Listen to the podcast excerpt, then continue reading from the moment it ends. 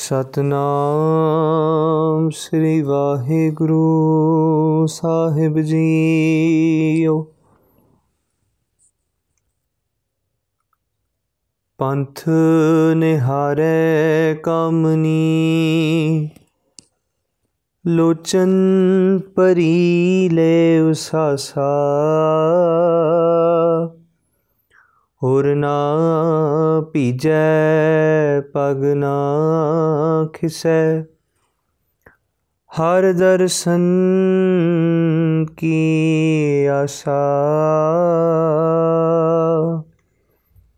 ਉਡੋ ਨ ਕਗਾ ਕਾਰੇ। ਬੇਗ ਮਿਲੀ ਜੈ ਆਪਣੇ RAM ਪਿਆਰੇ। ਕਹੋ ਕਬੀਰ ਜੀਵਨ ਪਦ ਕਾਰਨ, ਹਰ ਕੀ ਭਗਤ ਕਰੀ ਜੈ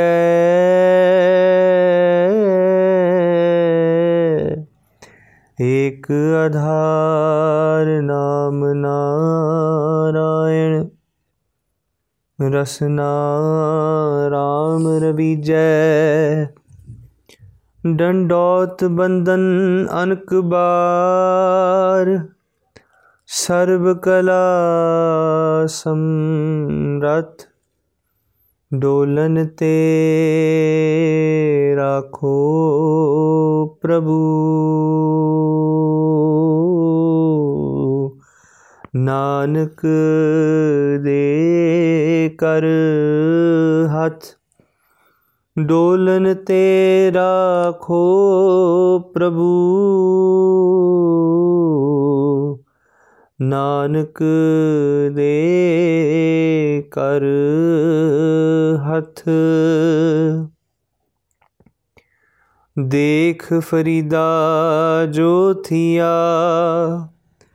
ਦਾੜੀ ਹੋਈ ਪੂਰ ਅਗੋ ਨੇੜਾ ਆਇਆ। ਪਿਛਾ ਰਹਿਆ ਦੂਰ। ਦੇਖ ਫਰੀਦਾ ਜੇ ਥੀਆ ਸਕਰ ਹੋਈ ਵਿਸ। ਸਾਈ ਬਾਝੋ ਆਪਣੇ ਵੇਦਣ ਕਹੀਐ ਕਿਸ? ਫਰੀਦਾ ਅੱਖੀ ਦੇਖ ਪਤੀਣੀਆਂ, ਸੁਣ ਸੁਣ ਰੀਣੇ ਕੰਨ।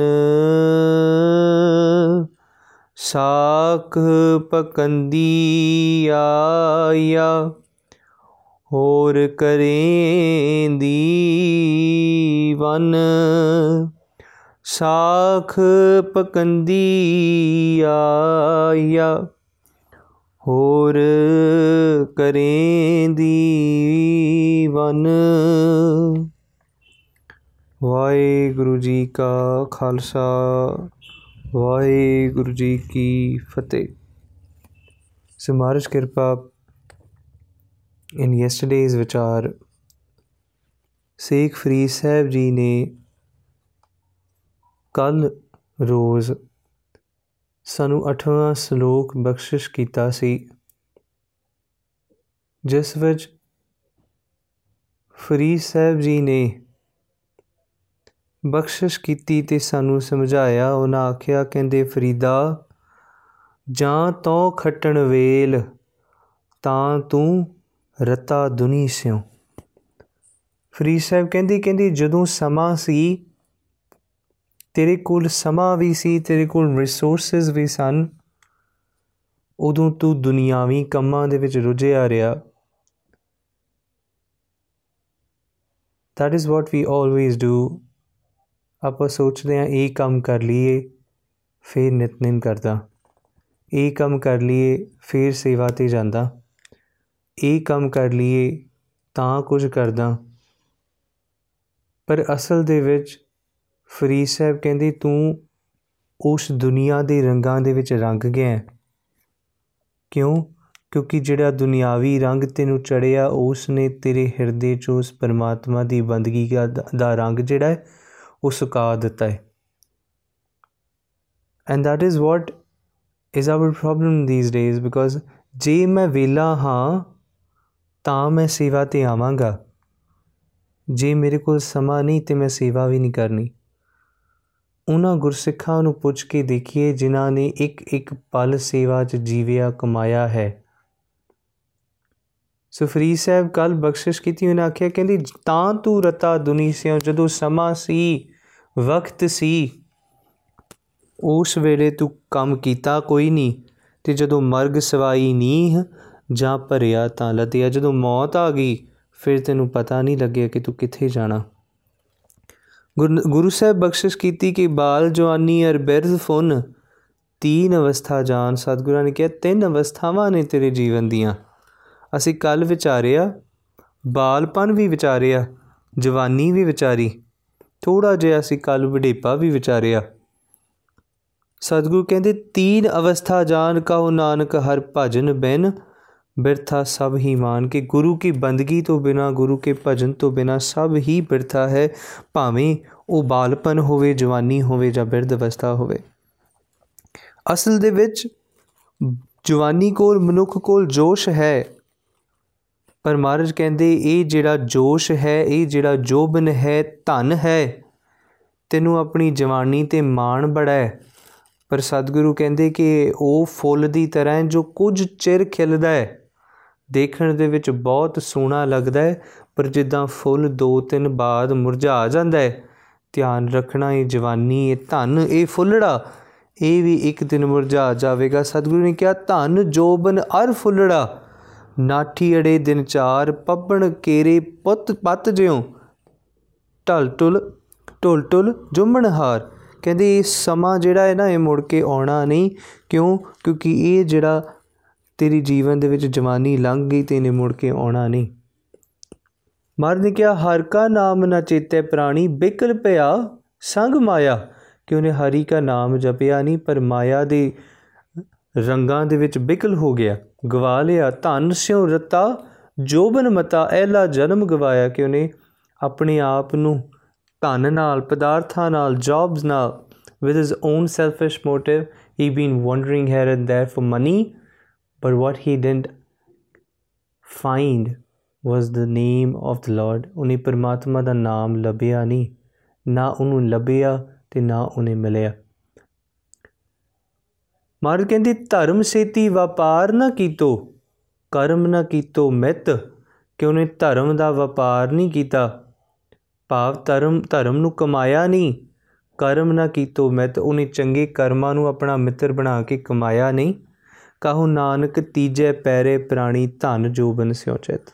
ਜਿਹੜਾ ਤੀਸਰਾ ਪੈਰ ਹੈ ਨਾ, ਇਸ ਤੀਸਰੇ ਪੈਰ ਦੇ ਵਿੱਚ ਉਹਨੇ ਜਵਾਨੀ ਤੇ ਪੈਸੇ ਨਾਲ ਆਪਣਾ ਚਿੱਤ ਜੋੜ ਲਿਆ ਤੇ ਜਿਸ ਵੇਲੇ ਧਿਆਨ ਰੱਖਣਾ, ਇਹ ਚਿੱਤ ਸਾਡਾ ਜਵਾਨੀ ਨਾਲ, ਸਾਡੇ ਤਨ ਨਾਲ ਤੇ ਸਾਡੇ ਸੰਸਾਰ ਦੇ ਧਨ ਨਾਲ ਜੁੜ ਗਿਆ ਇਹ ਮੁੜ ਕੇ ਲੱਥਣਾ ਬਹੁਤ ਔਖਾ ਜੇ। ਜਿਹੜਾ ਮਨੁੱਖ ਮਨੀ ਮਾਈਂਡਡ ਹੋ ਗਿਆ ਨਾ, ਉਹ ਗੁਰਦੁਆਰੇ ਗਿਆ ਵੀ ਉਹਨੂੰ ਪੈਸਾ ਹੀ ਚੇਤੇ ਆਉਣਾ। ਜੇ ਜੇ ਕੋਈ ਮਨੁੱਖ ਜਵਾਨੀ ਦੇ ਬਾਰੇ ਸੋਚਣ ਲੱਗ ਗਿਆ, ਤੇ ਮੈਨੂੰ ਮਾਫ ਕਰਿਓ, ਗੁਰਦੁਆਰੇ ਗਿਆ ਵੀ ਉਹਨੇ ਹਿਰਦੇ 'ਚ ਕਾਮ ਫੁਰ ਨਹੀਂ ਪੈਦਾ ਹੋਣੇ। ਜੇ ਕੋਈ ਮਨੁੱਖ ਜਵਾਨੀ ਬਹੁਤ ਜ਼ਿਆਦਾ ਬਲਸ਼ਾਲੀ ਹੈ, ਉਹ ਜਾ ਕੇ ਉਹਨੇ ਗੁਰੂ ਤੋਂ ਹੋਰ ਬਲ ਮੰਗਣਾ। ਤੇ ਜੇ ਕੋਈ ਮਨੁੱਖ ਆਪਣੀ ਜੋਬਨ ਤੇ ਬਹੁਤ ਮਾਣ ਕਰਦਾ ਤੇ ਉਹਨੂੰ ਲੱਗਦਾ ਕਿ ਨਹੀਂ ਨਹੀਂ, ਕਿਤੇ ਮੇਰਾ ਜੋਬਨ ਢਲਣ ਲੱਗਾ ਤੇ ਉਹਨੇ ਜਾ ਕੇ ਗੁਰੂ ਤੋਂ ਇਹੀ ਮੰਗਣਾ ਕਿ ਮੈਨੂੰ ਸੋਹਣਾ ਮੁਖ ਦੇ ਦਿਓ। ਜੇ ਰੰਗ ਕਾਲਾ ਹੈ ਤੇ ਕਹਿੰਦਾ ਮੈਨੂੰ ਗੋਰਾ ਕਰ ਦਿਓ। ਜੇ ਕੱਦ ਛੋਟਾ ਹੈ ਤੇ ਕਹਿੰਦਾ ਮੈਨੂੰ ਉੱਚਾ ਲੰਮਾ ਕਰ ਦਿਓ। ਇਹ ਜਦੋਂ ਇਹੀ ਸੋਚ ਰੱਖਾਂਗੇ ਤੇ ਇਹੀ ਕੁਝ ਮੰਗਾਂਗੇ ਸਤਿਗੁਰਾਂ ਤੋਂ। ਪਰ ਸਤਿਗੁਰੂ ਕਹਿੰਦੇ, ਠੀਕ ਤੈਨੂੰ ਲੋੜ, ਤੂੰ ਮੰਗ ਲੈ। ਪਰ ਇੱਕ ਗੱਲ ਦਾ ਧਿਆਨ ਰੱਖੀ ਕਿ ਤੂੰ ਚਿੱਤ ਜਿਹਦੇ ਨਾਲ ਲਾਇਆ ਹੈ ਨਾ ਉਸ ਨੇ ਤੈਨੂੰ ਜੀਵਨ 'ਚ ਸਦੀਵੀ ਸੁੱਖ ਨਹੀਂ ਦੇਣੇ। ਉਹ ਫੁੱਲ ਵਾਂਗ ਹੈ। ਜਿਸ ਤਰ੍ਹਾਂ ਮੁਰਝਾ ਜਾਂਦਾ ਹੈ, ਤੇਰੇ ਜੀਵਨ 'ਚ ਸਦੀਵੀ ਸੁੱਖ ਨਾ ਜਵਾਨੀ ਨੇ ਦੇਣਾ, ਨਾ ਧਨ ਨੇ ਦੇਣਾ। ਸੋ ਇਹ ਵਿਚਾਰ ਅਸੀਂ ਕੱਲ ਵਾਚੀ ਸੀ ਜੀ। ਸੋ ਆਓ, ਅੱਜ ਫਰੀਦ ਸਾਹਿਬ ਜੋ ਸਾਨੂੰ ਬਖਸ਼ਿਸ਼ ਕੀਤੇ ਨੇ, ਅੱਜ ਅਸੀਂ ਤਿੰਨ ਸ਼ਲੋਕ ਵਾਚਾਂਗੇ। ਸ਼ਲੋਕ 9ਵਾਂ 10ਵਾਂ ਤੇ 11ਵਾਂ ਤੇ ਮੈਂ ਫੇਰ ਆਪ ਜੀ ਨੂੰ ਇੱਕ ਵਾਰੀ ਬੇਨਤੀ ਜ਼ਰੂਰ ਕਰ ਦਵਾਂ ਕਿ ਆਪ ਜੀ ਜਿਹਨੂੰ ਅਸੀਂ ਸ਼ਲੋਕ ਵਾਚ ਰਹੇ ਹਾਂ, ਤੇ ਆਪ ਜੀ ਆਪਣੇ ਸਾਹਮਣੇ ਜ਼ਰੂਰ ਇਹਨਾਂ ਸ਼ਲੋਕਾਂ ਨੂੰ ਖੋਲ ਕੇ ਰੱਖੋ ਤਾਂ ਜੋ ਆਪ ਜੀ ਨਾਲ ਨਾਲ ਅਰਥ ਵੀ ਵਾਚ ਸਕੋ ਤੇ ਸਮੇਂ ਅਨੁਸਾਰ ਆਪਣੇ ਜੀਵਨ ਨੂੰ ਸੇਧ ਦੇ ਸਕੋ ਆਪਣੇ ਪੱਖ ਤੇ ਕਿ ਮੈਂ ਇਹਨਾਂ ਸ਼ਲੋਕਾਂ ਦੇ ਉੱਪਰ ਆਪਣੇ ਜੀਵਨ ਨੂੰ ਕਿਵੇਂ ਢਾਲ ਸਕਦਾ। ਸੋ ਫਰੀਦਾ ਫਰੀਦ ਸਾਹਿਬ ਜੀ ਜ਼ਿਕਰ ਕਰਦੇ, ਕਹਿੰਦੇ, ਦੇਖ ਫਰੀਦਾ ਜੋ ਥੀਆ। ਦਾੜੀ ਹੋਈ ਪੂਰ। ਆਓ ਪਹਿਲਾਂ ਅਖਰੀ ਅਰਥ ਵਾਚ ਲਈਏ। ਫਰੀਦ ਸਾਹਿਬ ਕਹਿੰਦੇ, ਦੇਖ ਫਰੀਦਾ ਜੋ ਥੀਆ ਕਹਿੰਦੀ, ਫਰੀਦਾ, ਤੂੰ ਇਹ ਦੇਖ।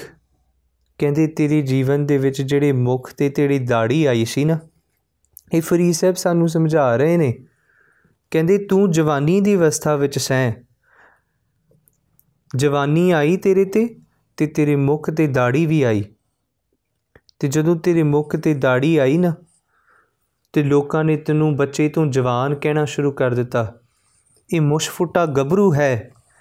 ਤੇ ਜਦੋਂ ਉਸ ਜਵਾਨੀ ਤੋਂ ਬੁਢੇਪੇ ਵੱਲ ਤੂੰ ਜਾਣਾ ਆਰੰਭ ਕੀਤਾ ਨਾ, ਤੇ ਸਭ ਤੋਂ ਪਹਿਲਾ ਲੱਛਣ ਮਨੁੱਖ ਦਾ ਕਿ ਉਹ ਬੁਢੇਪੇ ਵੱਲ ਜਾ ਰਿਹਾ ਹੈ।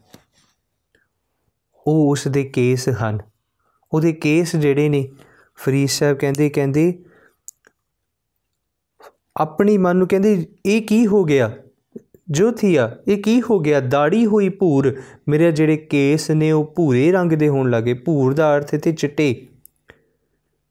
ਤੇ ਜਿਹੜੇ ਭੂਰ ਸ਼ਬਦ ਫਰੀਦ ਸਾਹਿਬ ਵਰਤੇ, ਕਹਿੰਦੇ ਇਹ ਜਿਹੜੀ ਮੇਰੀ ਦਾੜੀ ਕਾਲੀ ਹੁੰਦੀ ਸੀ, ਇਹੀ ਦਾੜੀ ਦਾੜੀ ਹੁਣ ਮੇਰੀ ਚਿੱਟੀ ਹੋਣ ਲੱਗੀ। ਅੱਗੋਂ ਨੇੜਾ ਆਇਆ, ਪਿੱਛੇ ਰਹਿਆ ਦੂਰ ਕਿ ਹੁਣ ਅਗਲਾ ਜਿਹੜਾ ਮੇਰਾ ਸਮਾਂ ਹੈ ਨਾ, ਇਸ ਸੰਸਾਰ ਤੋਂ ਕੂਚ ਕਰਨ ਦਾ, ਜਾਣ ਦਾ, ਉਹ ਨੇੜੇ ਆ ਗਿਆ। ਤੇ ਜਿਹੜਾ ਮੇਰਾ ਪਿਛਲਾ ਸੀ, ਮੇਰਾ ਬਾਲਪਨ, ਮੇਰਾ ਜਵਾਨੀ, ਉਹ ਪਿੱਛੇ ਦੂਰ ਰਹਿ ਗਈ। ਫਿਰ ਫਰੀਦ ਸਾਹਿਬ ਕਹਿੰਦੀ ਕਹਿੰਦੀ ਦੇਖ ਫਰੀਦਾ ਜੇ ਥੀਆ, ਸ਼ਕਰ ਹੋਈ ਵੈਸ। ਕਹਿੰਦੀ, ਫਰੀਦਾ, ਇਹ ਕੀ ਹੋ ਗਿਆ? ਕਹਿੰਦੀ, ਜਿਸ ਚੀਜ਼ ਨਾਲ ਇੰਨਾ ਪ੍ਰੇਮ ਸੀ, ਸ਼ਕਰ। ਫਰੀਦ ਸਾਹਿਬ ਜੀ ਨੂੰ ਸ਼ਕਰ ਨਾਲ ਬਹੁਤ ਪ੍ਰੇਮ ਸੀ। ਤੇ ਫਰੀਦ ਸਾਹਿਬ ਉਸੇ ਦਾ ਉਦਾਹਰਣ ਲੈ ਕੇ ਸਾਨੂੰ ਸਮਝਾਉਂਦੇ ਕਹਿੰਦੇ, ਜਿਸ ਚੀਜ਼ ਨਾਲ ਤੈਨੂੰ ਬਚਪਨੇ 'ਚ ਬਹੁਤ ਪ੍ਰੇਮ ਸੀ, ਅੱਜ ਉਹੀ ਚੀਜ਼ ਤੂੰ ਜੀਵਨ 'ਚ ਖਾ ਨਹੀਂ ਸਕਦਾ। ਕਿਉਂ? ਕਿਉਂਕਿ ਡਾਕਟਰਾਂ ਨੇ ਤੈਨੂੰ ਮਨਾ ਕੀਤਾ।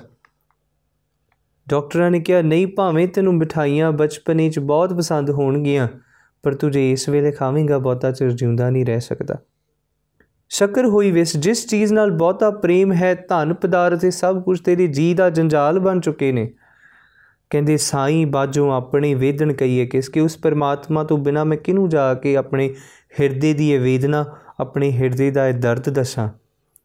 ਉਹਨਾਂ ਆਖਿਆ, ਕਹਿੰਦੇ, ਫਰੀਦਾ ਅੱਖੀ ਦੇਖ ਪਤੀਣਿਆ, ਸੁਣ ਸੁਣ ਰੀਣੇ ਕੰਨ।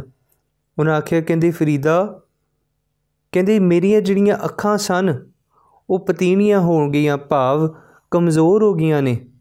ਸੁਣ ਸੁਣ ਰੀਣੇ ਕੰਨ, ਰੀਣੇ ਦਾ ਅਰਥ ਹੁੰਦਾ ਖਾਲੀ ਹੋ ਗਏ। ਕਿ ਹੁਣ ਜਿਹੜੇ ਮੇਰੇ ਕੰਨ ਨੇ ਹੁਣ ਖਾਲੀ ਹੋ ਗਏ, ਹੁਣ ਉਹ ਸੁਣ ਨਹੀਂ ਸਕਦੇ ਕੁਛ।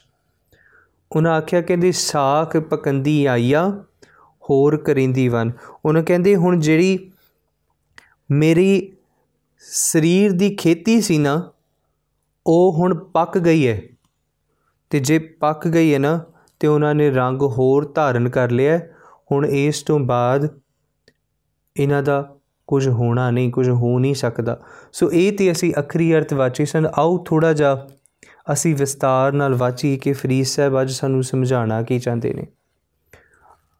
ਬਾਰ-ਬਾਰ ਪਿਛਲੇਰੀ ਸ਼ਲੋਕਾਂ ਦੇ ਵਿੱਚ ਵੀ ਅਸੀਂ ਵਾਚਿਆ ਕਿ ਫਰੀਦ ਸਾਹਿਬ ਬਾਰ-ਬਾਰ ਮੌਤ ਦਾ ਜ਼ਿਕਰ ਕਰਦੇ ਆ।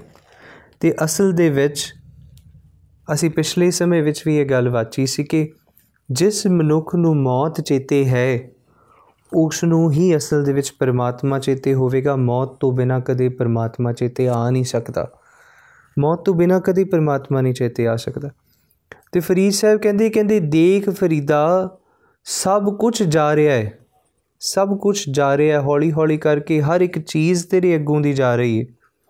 ਤੇ ਜੇ ਹਰ ਇੱਕ ਚੀਜ਼ ਤੇਰੇ ਅੱਗੋਂ ਦੀ ਜਾ ਰਹੀ ਹੈ ਨਾ, ਤੇ ਤੂੰ ਇੱਕ ਚੀਜ਼ ਦਾ ਧਿਆਨ ਰੱਖ ਕਿ ਤੂੰ ਵੀ ਇੱਕ ਦਿਨ ਸੰਸਾਰ ਤੋਂ ਚਲੇ ਜਾਣਾ। ਤੂੰ ਸਦੀਵੀ ਤੌਰ ਤੇ ਸੰਸਾਰ ਤੇ ਨਹੀਂ ਆਇਆ। ਆਪਾਂ ਪਿਛਲੇ ਸਮੇਂ ਵਾਚਿਆ ਸੀ ਨਾ ਜਿੱਤੇ ਫਰੀਦ ਸਾਹਿਬ ਜੀ ਨੇ ਜ਼ਿਕਰ ਕੀਤਾ, ਕਹਿੰਦੇ ਇਸ ਸੰਸਾਰ 'ਚ ਤੂੰ ਇੱਕ ਮਹਿਮਾਨ ਬਣ ਕੇ ਆਇਆ ਹੈ, ਇੱਕ ਵਣਜਾਰਾ ਬਣ ਕੇ ਆਇਆ ਇੱਕ ਮਰਚੈਂਟ ਬਣ ਕੇ ਆਇਆ ਤੇ ਤੈਨੂੰ ਇਸ ਸੰਸਾਰ ਤੋਂ ਕੁਝ ਖਰੀਦ ਕਰਕੇ ਤੈਨੂੰ ਆਪਣੇ ਘਰ ਵਾਪਸ ਜਾਣਾ ਤੇ ਜੇ ਤੂੰ ਸਦੀਵੀ ਸੋਚੇ ਕਿ ਇਹ ਘਰ ਮੇਰਾ, ਇਹ ਘਰ ਬਾਹਰ ਮੇਰਾ, ਇਹ ਦੋਸਤ ਮੇਰੇ, ਮਿੱਤਰ ਮੇਰੇ ਸਦੀਵੀ ਤੌਰ ਤੇ ਤੇਰੇ ਕੋਲ ਰਹਿਣ ਵਾਲੇ ਨਹੀਂ ਹਨ। ਦੂਸਰੇ ਪਾਸੇ ਫਰੀਦ ਸਾਹਿਬ ਜੀ ਇੱਕ ਥਾਂ ਜ਼ਿਕਰ ਹੋਰ ਕਰਦੇ, ਕਹਿੰਦੇ, ਜ਼ਿਮੀ ਪੁੱਛਿਆ ਅਸਮਾਨ ਫਰੀਦਾ, ਖੇਵਟ ਕਿਨ ਗਏ? ਉਹਨਾਂ ਨੇ ਬੜੀ ਸੋਹਣੀ ਇੱਕ ਉਦਾਹਰਨ ਦਿੱਤੀ, ਉਹ ਕਹਿੰਦੇ, ਜ਼ਮੀਨ ਤੇ ਅਸਮਾਨ ਨੇ, ਉਹ ਆਪਸ ਦੇ ਵਿੱਚ ਡਿਸਕਸ਼ਨ ਕਰ ਰਹੇ ਆ the earth and the sky are having discussion with each other and during that discussion, they ask each other ਕਿ ਕਿੰਨੇ ਲੋਕ ਜਦੋਂ ਤੂੰ ਧਰਤੀ ਬਣੀ ਹੈ ਧਰਤੀ ਕਹਿੰਦੀ ਕਿੰਨੇ ਲੋਕ ਮੇਰੇ ਹੁੰਦਿਆਂ ਹੁੰਦਿਆਂ ਇਸ ਸੰਸਾਰ ਤੋਂ ਚਲੇ ਗਏ ਭਾਵ ਮਰ ਗਏ ਨੇ ਖੇਵਟ ਕਿਨ ਗਏ ਖੇਵਟ ਦਾ ਅਰਥ ਹੁੰਦਾ ਹੈ ਮਲਾ ਮਲਾ ਦਾ ਅਰਥ ਹੁੰਦਾ ਹੈ ਜਿਹੜੇ ਜਿਹੜੇ ਬੋਟਸ ਹੁੰਦੀਆਂ ਨੇ ਨਾ ਕਸ਼ਤੀਆਂ ਨੂੰ ਤਰਾਣ ਵਾਲੇ ਕਸ਼ਤੀਆਂ ਨੂੰ ਚਲਾਉਣ ਵਾਲੇ ਤੇ ਇੱਥੇ ਖੇਵਟ ਦਾ ਅਰਥ ਹੈ ਜਿਹੜੇ ਅਮੀਰ ਲੋਕ ਸਨ, ਵਿਦਵਾਨ ਲੋਕ ਸਨ, ਸਿਆਣੇ ਲੋਕ ਸਨ, ਜਿਨ੍ਹਾਂ ਦੇ ਕੋਲ ਕੁਝ ਪਾਵਰ ਸੀ, ਕਹਿੰਦੇ ਉਹ ਵੀ ਚਲੇ ਗਏ। ਜਿਹੜੇ ਵੱਡੇ ਵੱਡੇ ਰਾਜੇ ਆਪਣੇ ਆਪ ਨੂੰ ਕਹਿੰਦੇ ਸਨ, ਉਹ ਵੀ ਚਲੇ ਗਏ। ਖੇਵਟ ਕਿਨ ਗਏ? ਜਾਲਣ ਗੋਰਾ ਨਾਲ ਉਲਾਮੇ ਜੀ ਸੇ ਉਹਨਾਂ ਆਖਿਆ, ਕਹਿੰਦੇ, ਅੱਛਾ, ਤੇ ਜੇ ਉਹ ਚਲੇ ਗਏ ਤੇ ਕਿੱਥੇ ਗਏ? ਤੇ ਉਹਨਾਂ ਆਖਿਆ, ਕਹਿੰਦੇ, ਕਈਆਂ ਨੂੰ ਜਲਾ ਦਿੱਤਾ। ਕਈਆਂ ਨੂੰ ਜ਼ਮੀਨ ਪੁੱਟ ਕੇ ਦਫਨਾ ਦਿੱਤਾ ਤੇ ਕਹਿੰਦੇ, ਅੱਛਾ, ਤੇ ਜੇ ਉਹਨਾਂ ਦੇ ਸਰੀਰ ਨੂੰ ਦਫਨਾ ਦਿੱਤਾ ਤੇ ਉਹਨਾਂ ਦੀ ਆਤਮਾ ਨਾਲ ਕੀ ਹੋਇਆ? ਤੇ ਕਹਿੰਦੇ, ਉਹਨਾਂ ਦੀ ਆਤਮਾ ਨੂੰ ਉਲਾਮੇ ਮਿਲੇ। ਉਲਾਮੇ ਦਾ ਅਰਥ ਹੁੰਦਾ ਹੈ ਕਿ ਕੰਪਲੇਂਟਸ ਮਿਲੀਆਂ ਕਿ ਉਹਨਾਂ ਨੇ ਜੀਵਨ 'ਚ ਕੀਤਾ ਹੀ ਕੁਝ ਨਹੀਂ ਸੀ। ਕੁਝ ਨਹੀਂ ਉਹਨਾਂ ਨੇ ਜੀਵਨ 'ਚ ਕਮਾਇਆ। ਅਸਲ ਦੇ ਵਿੱਚ ਉਹਨਾਂ ਨੂੰ, ਉਹਨਾਂ ਦਾ ਸੰਸਾਰ ਤੇ ਆਇਆ ਕਿਸੇ ਲਾਹੀ ਵਿੱਚ ਰਿਆ ਨਹੀਂ। ਸੋ ਫਰੀਦ ਸਾਹਿਬ ਕਹਿੰਦੇ, ਜ਼ਿਮੀ ਪੁੱਛੇ ਅਸਮਾਨ ਫਰੀਦਾ ਖੇਵਟ ਕਿਨ ਗਏ, ਜਾਲਣ ਗੋਰਾ ਨਾਲ ਉਲਾਮੇ ਜੀ ਸੇ and let's ask this question to ourselves ਆਪਣੇ ਆਪ ਨੂੰ ਪੁੱਛ ਕੇ ਦੇਖੀਏ, ਸਾਡੇ ਜਾਣ ਉਪਰੰਤ ਸਾਡੀ ਆਤਮਾਵਾਂ ਨੂੰ ਕਿੰਨੀ ਗੁਲਾਮੀ ਮਿਲਣੇ ਨੇ? ਅਸੀਂ ਵੀ ਇਸ ਤਰ੍ਹਾਂ ਸੰਸਾਰ ਤੋਂ ਕੂਚ ਕਰ ਜਾਵਾਂਗੇ ਕਿ ਜੀਵਨ 'ਚ ਕੁਝ ਖੱਟ ਕੇ ਕਮਾ ਕੇ ਲੈ ਕੇ ਜਾਵਾਂਗੇ? ਸਵਾਲ ਹੈ ਸਾਡੇ ਵਾਸਤੇ। ਖੈਰ, ਫਰੀਦ ਸਾਹਿਬ ਕਹਿੰਦੇ ਕਹਿੰਦੇ ਅਸਲ ਦੇ ਵਿੱਚ ਸਭ ਕੁਝ ਸੰਸਾਰ ਤੋਂ ਚਲਿਆ ਜਾਂਦਾ ਹੈ, ਸਭ ਕੁਝ ਚਲਿਆ ਜਾਂਦਾ ਹੈ, ਪਰ ਇੱਕ ਮਨੁੱਖ ਹੈ ਜਿਹੜਾ ਆਪਣੇ ਕੀਤੇ ਅਨੁਸਾਰ ਚੀਜ਼ਾਂ ਨੂੰ ਛੱਡਦਾ ਨਹੀਂ, ਆਪਣੇ ਸਮੇਂ ਅਨੁਸਾਰ ਚੀਜ਼ਾਂ ਨੂੰ ਛੱਡਦਾ ਨਹੀਂ ਹੈ। ਉਹਨਾਂ ਉਦਾਹਰਨ ਦਿੱਤਾ। ਉਹਨਾਂ ਆਖਿਆ, ਕਹਿੰਦੇ ਕਹਿੰਦੇ, ਰੁੱਖ ਹੈ, ਇੱਕ ਟਰੀ ਹੈ, ਉਸ ਟਰੀ ਤੇ ਕੁਝ ਲੀਵਸ ਨੇ, ਭਾਵ ਕੁਝ ਪੱਤੀਆਂ ਨੇ। ਤੇ ਉਹ ਜਿਹੜਾ ਪੇੜ ਹੈ, ਉਸ ਪੇੜ ਤੋਂ ਪੱਤੀਆਂ ਜਿਹੜੀਆਂ ਨੇ, ਪਤਝੜ ਆਈ। ਪਤਝੜ ਤੋਂ ਬਾਅਦ ਬਸੰਤ ਆਈ ਤੇ ਬਸੰਤ ਦੇ ਵਿੱਚ ਉਹ ਜਿਹੜੀਆਂ ਪੱਤੀਆਂ ਸਨ, ਉਹ ਟਹਿਣੀਆਂ ਦੇ ਵਿੱਚੋਂ ਨਿਕਲ ਆਈਆਂ। ਨਵੀਆਂ ਪੱਤੀਆਂ ਬਣੀਆਂ ਤੇ ਜਦੋਂ ਨਵੀਆਂ ਪੱਤੀਆਂ ਬਣੀਆਂ ਬਹੁਤ ਕੋਮਲ ਸਨ। ਉਹਨਾਂ ਕੋਮਲ ਪੱਤੀਆਂ ਤੇ ਸੂਰਜ ਦੀ ਰੋਸ਼ਨੀ ਪਈ ਤੇ ਉਹਨਾਂ ਕੋਮਲ ਪੱਤੀਆਂ ਨੇ ਸੰਸਾਰ ਨੂੰ ਠੰਡ ਦਿੱਤੀ। ਤੇ ਜਦੋਂ ਠੰਡ ਦਿੱਤੀ, ਇੱਕ ਸਮਾਂ ਆਇਆ ਕਿ ਉਹ ਰੁੱਖ ਜਿਹੜਾ ਵਧਿਆ, ਫੁੱਲਿਆ, ਚੰਗਾ ਹੋਇਆ। ਪਰ ਉਸ ਤੋਂ ਬਾਅਦ ਉਹ ਜਿਹੜੀਆਂ ਪੱਤੀਆਂ ਸਨ, ਉਹਨਾਂ ਦਾ ਰੰਗ ਫਿੱਕਾ ਪੈਣ ਲੱਗ ਪਿਆ। ਤੇ ਜਦੋਂ ਰੰਗ ਫਿੱਕਾ ਪੈਣ ਲੱਗ ਪਿਆ ਤੇ ਉਹ ਪੱਤੀਆਂ ਜਿਹੜੀਆਂ ਸਨ, ਇੱਕ ਸਮਾਂ ਆਇਆ ਕਿ ਉਹਨਾਂ ਨੇ ਆਪ ਹੀ ਟਹਿਣੀਆਂ ਨੂੰ ਛੱਡ ਦਿੱਤਾ ਤੇ ਉਹ ਟਹਿਣੀਆਂ ਤੋਂ ਟੁੱਟ ਕੇ ਉਹ ਪੱਤੀਆਂ ਜ਼ਮੀਨ ਤੇ ਪੁੰਜੇ ਜ਼ਮੀਂਦੋਜ਼ ਹੋ ਗਈਆਂ, ਜ਼ਮੀਨ ਦੇ ਵਿੱਚ, ਮਿੱਟੀ ਦੇ ਵਿੱਚ ਸਮਾ ਗਈਆਂ। ਤੇ ਫਰੀਦ ਸਾਹਿਬ ਕਹਿੰਦੇ, ਅੱਛਾ, ਸਭ ਕੁਝ ਸੰਸਾਰ ਦਾ ਆਪਣੇ ਆਪ ਇਸ ਸੰਸਾਰ ਦੀਆਂ ਚੀਜ਼ਾਂ ਨੂੰ ਛੱਡ ਦਿੰਦਾ ਹੈ, ਪਰ ਇੱਕ ਬੰਦਾ ਹੈ ਜਿਹੜਾ ਕਦੇ ਛੱਡਦਾ ਨਹੀਂ। ਬੰਦਾ ਜਿਹੜਾ ਉਹ ਚਾਹੁੰਦਾ ਨਹੀਂ, ਮੈਂ ਆਖਰੀ ਸਮੇਂ ਤੱਕ ਆਪਣੇ ਕੋਲ ਧਨ ਵੀ ਰੱਖਾਂ, ਪਦਾਰਥ ਵੀ ਰੱਖਾਂ, ਲੋਕਾਂ ਦੇ ਰਿਲੇਸ਼ਨਸ਼ਿਪਸ ਨੂੰ ਵੀ ਕੰਟੀਨਿਊ ਰੱਖਾਂ, ਸਭ ਕੁਝ ਆਪਣੇ ਕੋਲ ਰੱਖਾਂ। ਇਸ ਸੰਸਾਰ ਦੇ ਵਿੱਚ ਆਪਣੇ ਮਾਣ ਨੂੰ, ਆਪਣੀ ਹਉਮੈ ਨੂੰ ਛੱਡਦਾ ਨਹੀਂ ਹੈ। ਉਹਨਾਂ ਜ਼ਿਕਰ ਕੀਤਾ, ਫਰੀਦ ਸਾਹਿਬ ਨੇ ਕਿਹਾ, ਕਹਿੰਦੇ, ਫਰੀਦਾ, ਰੁੱਤ ਫਿੜੀ ਵਣ ਕੰਬਿਆ, ਪੱਤ ਝੜੇ ਝੜ ਪਾਹੇ। ਉਹਨਾਂ ਕਹਿੰਦੇ, ਰੁੱਤ ਚੱਲੀ, ਜਿਹੜਾ ਇੱਕ ਪੇੜ ਹੈ, ਉਹ ਕੰਬਿਆ ਜਿਹੜੇ ਪੱਤੇ ਨੇ ਉਹ ਝੜ ਗਏ। ਕਹਿੰਦੇ, ਚਾਰੇ ਕੁੰਡਾਂ ਢੂੰਡੀਆਂ ਰਹਿਣ ਕਿਥਾਉ ਨਾ ਹੈ। ਕਹਿੰਦੇ, ਮੈਂ ਚਾਰੇ ਕੁੰਡਾਂ ਲੋਕਾਂ ਦੇ ਇੱਧਰ ਉੱਧਰ ਦੇਖਿਆ। ਕਹਿੰਦੇ, ਕਿਤੇ ਰਹਿਣ ਨੂੰ ਪਰਮਨੈਂਟ ਥਾਂ ਨਹੀਂ, ਕੋਈ ਪਰਮਨੈਂਟ ਹੈ ਨਹੀਂ ਸੰਸਾਰ ਦੇ ਵਿੱਚ। ਉਸ ਪਰਮਾਤਮਾ ਤੋਂ ਬਿਨਾ ਇਸ ਸੰਸਾਰ 'ਚ ਕੋਈ ਪਰਮਨੈਂਟ ਨਹੀਂ।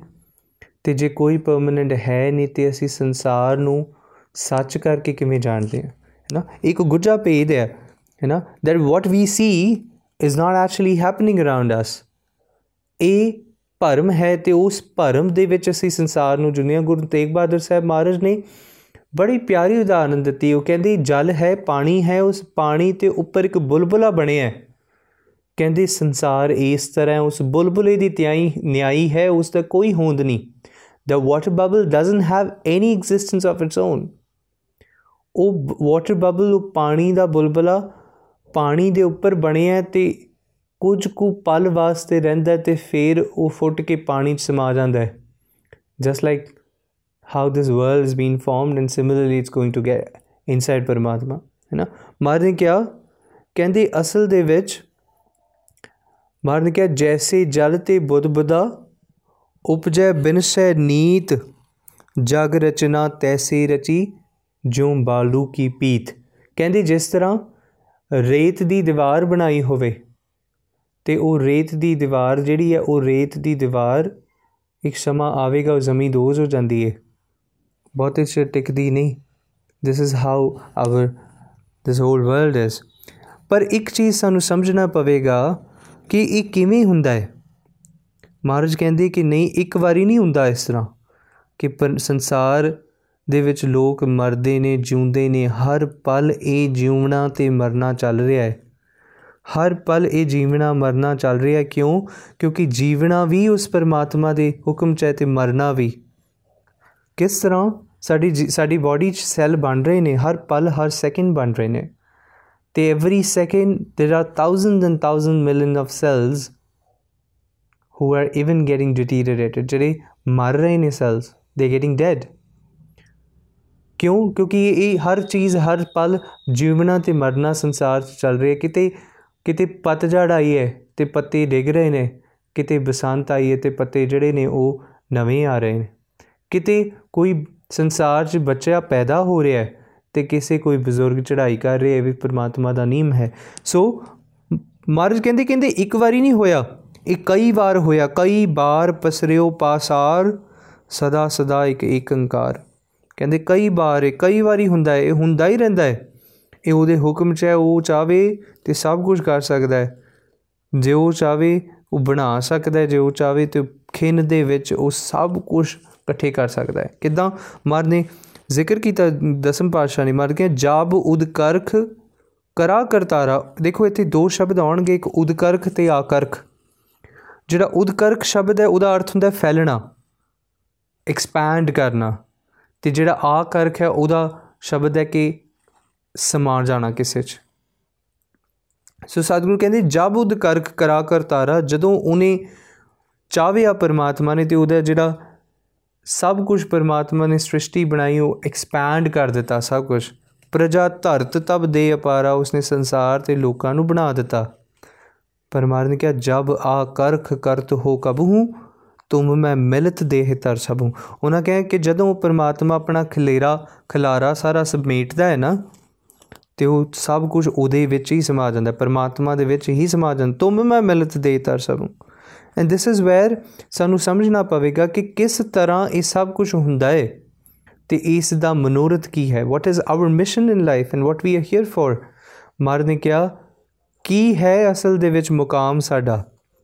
ਅਸੀਂ ਕਿਸ ਕਾਰਨ ਵਾਸਤੇ ਆਏ ਸਤਿਗੁਰੂ ਨੇ ਕਿਹਾ, ਕਹਿੰਦੇ, ਮੁਕਾਮ ਤਿਸ ਨੂੰ ਆਕੀ ਹੈ, ਜਿਸ ਸਿਸ ਨਾ ਹੋਵੀ ਲੇਖ, ਅਸਮਾਨ ਧਰਤੀ ਚਲਸੀ ਮੁਕਾਮ ਉਹੀ ਇੱਕ ਦੇਖੋ, ਬੜੀ ਪਿਆਰੀ ਉਦਾਹਰਨ ਮਾਰੇ ਨੇ ਦਿੱਤੀ। ਮਾਨ ਕਹਿੰਦੇ ਕਹਿੰਦੇ, ਮੁਕਾਮ ਕਿਸ ਨੂੰ ਆਕੀ ਕਿ ਸਾਡੀ ਪਰਮਨੈਂਟ ਡੈਸਟੀਨੇਸ਼ਨ ਕਿਨੂੰ ਕਹੀਏ?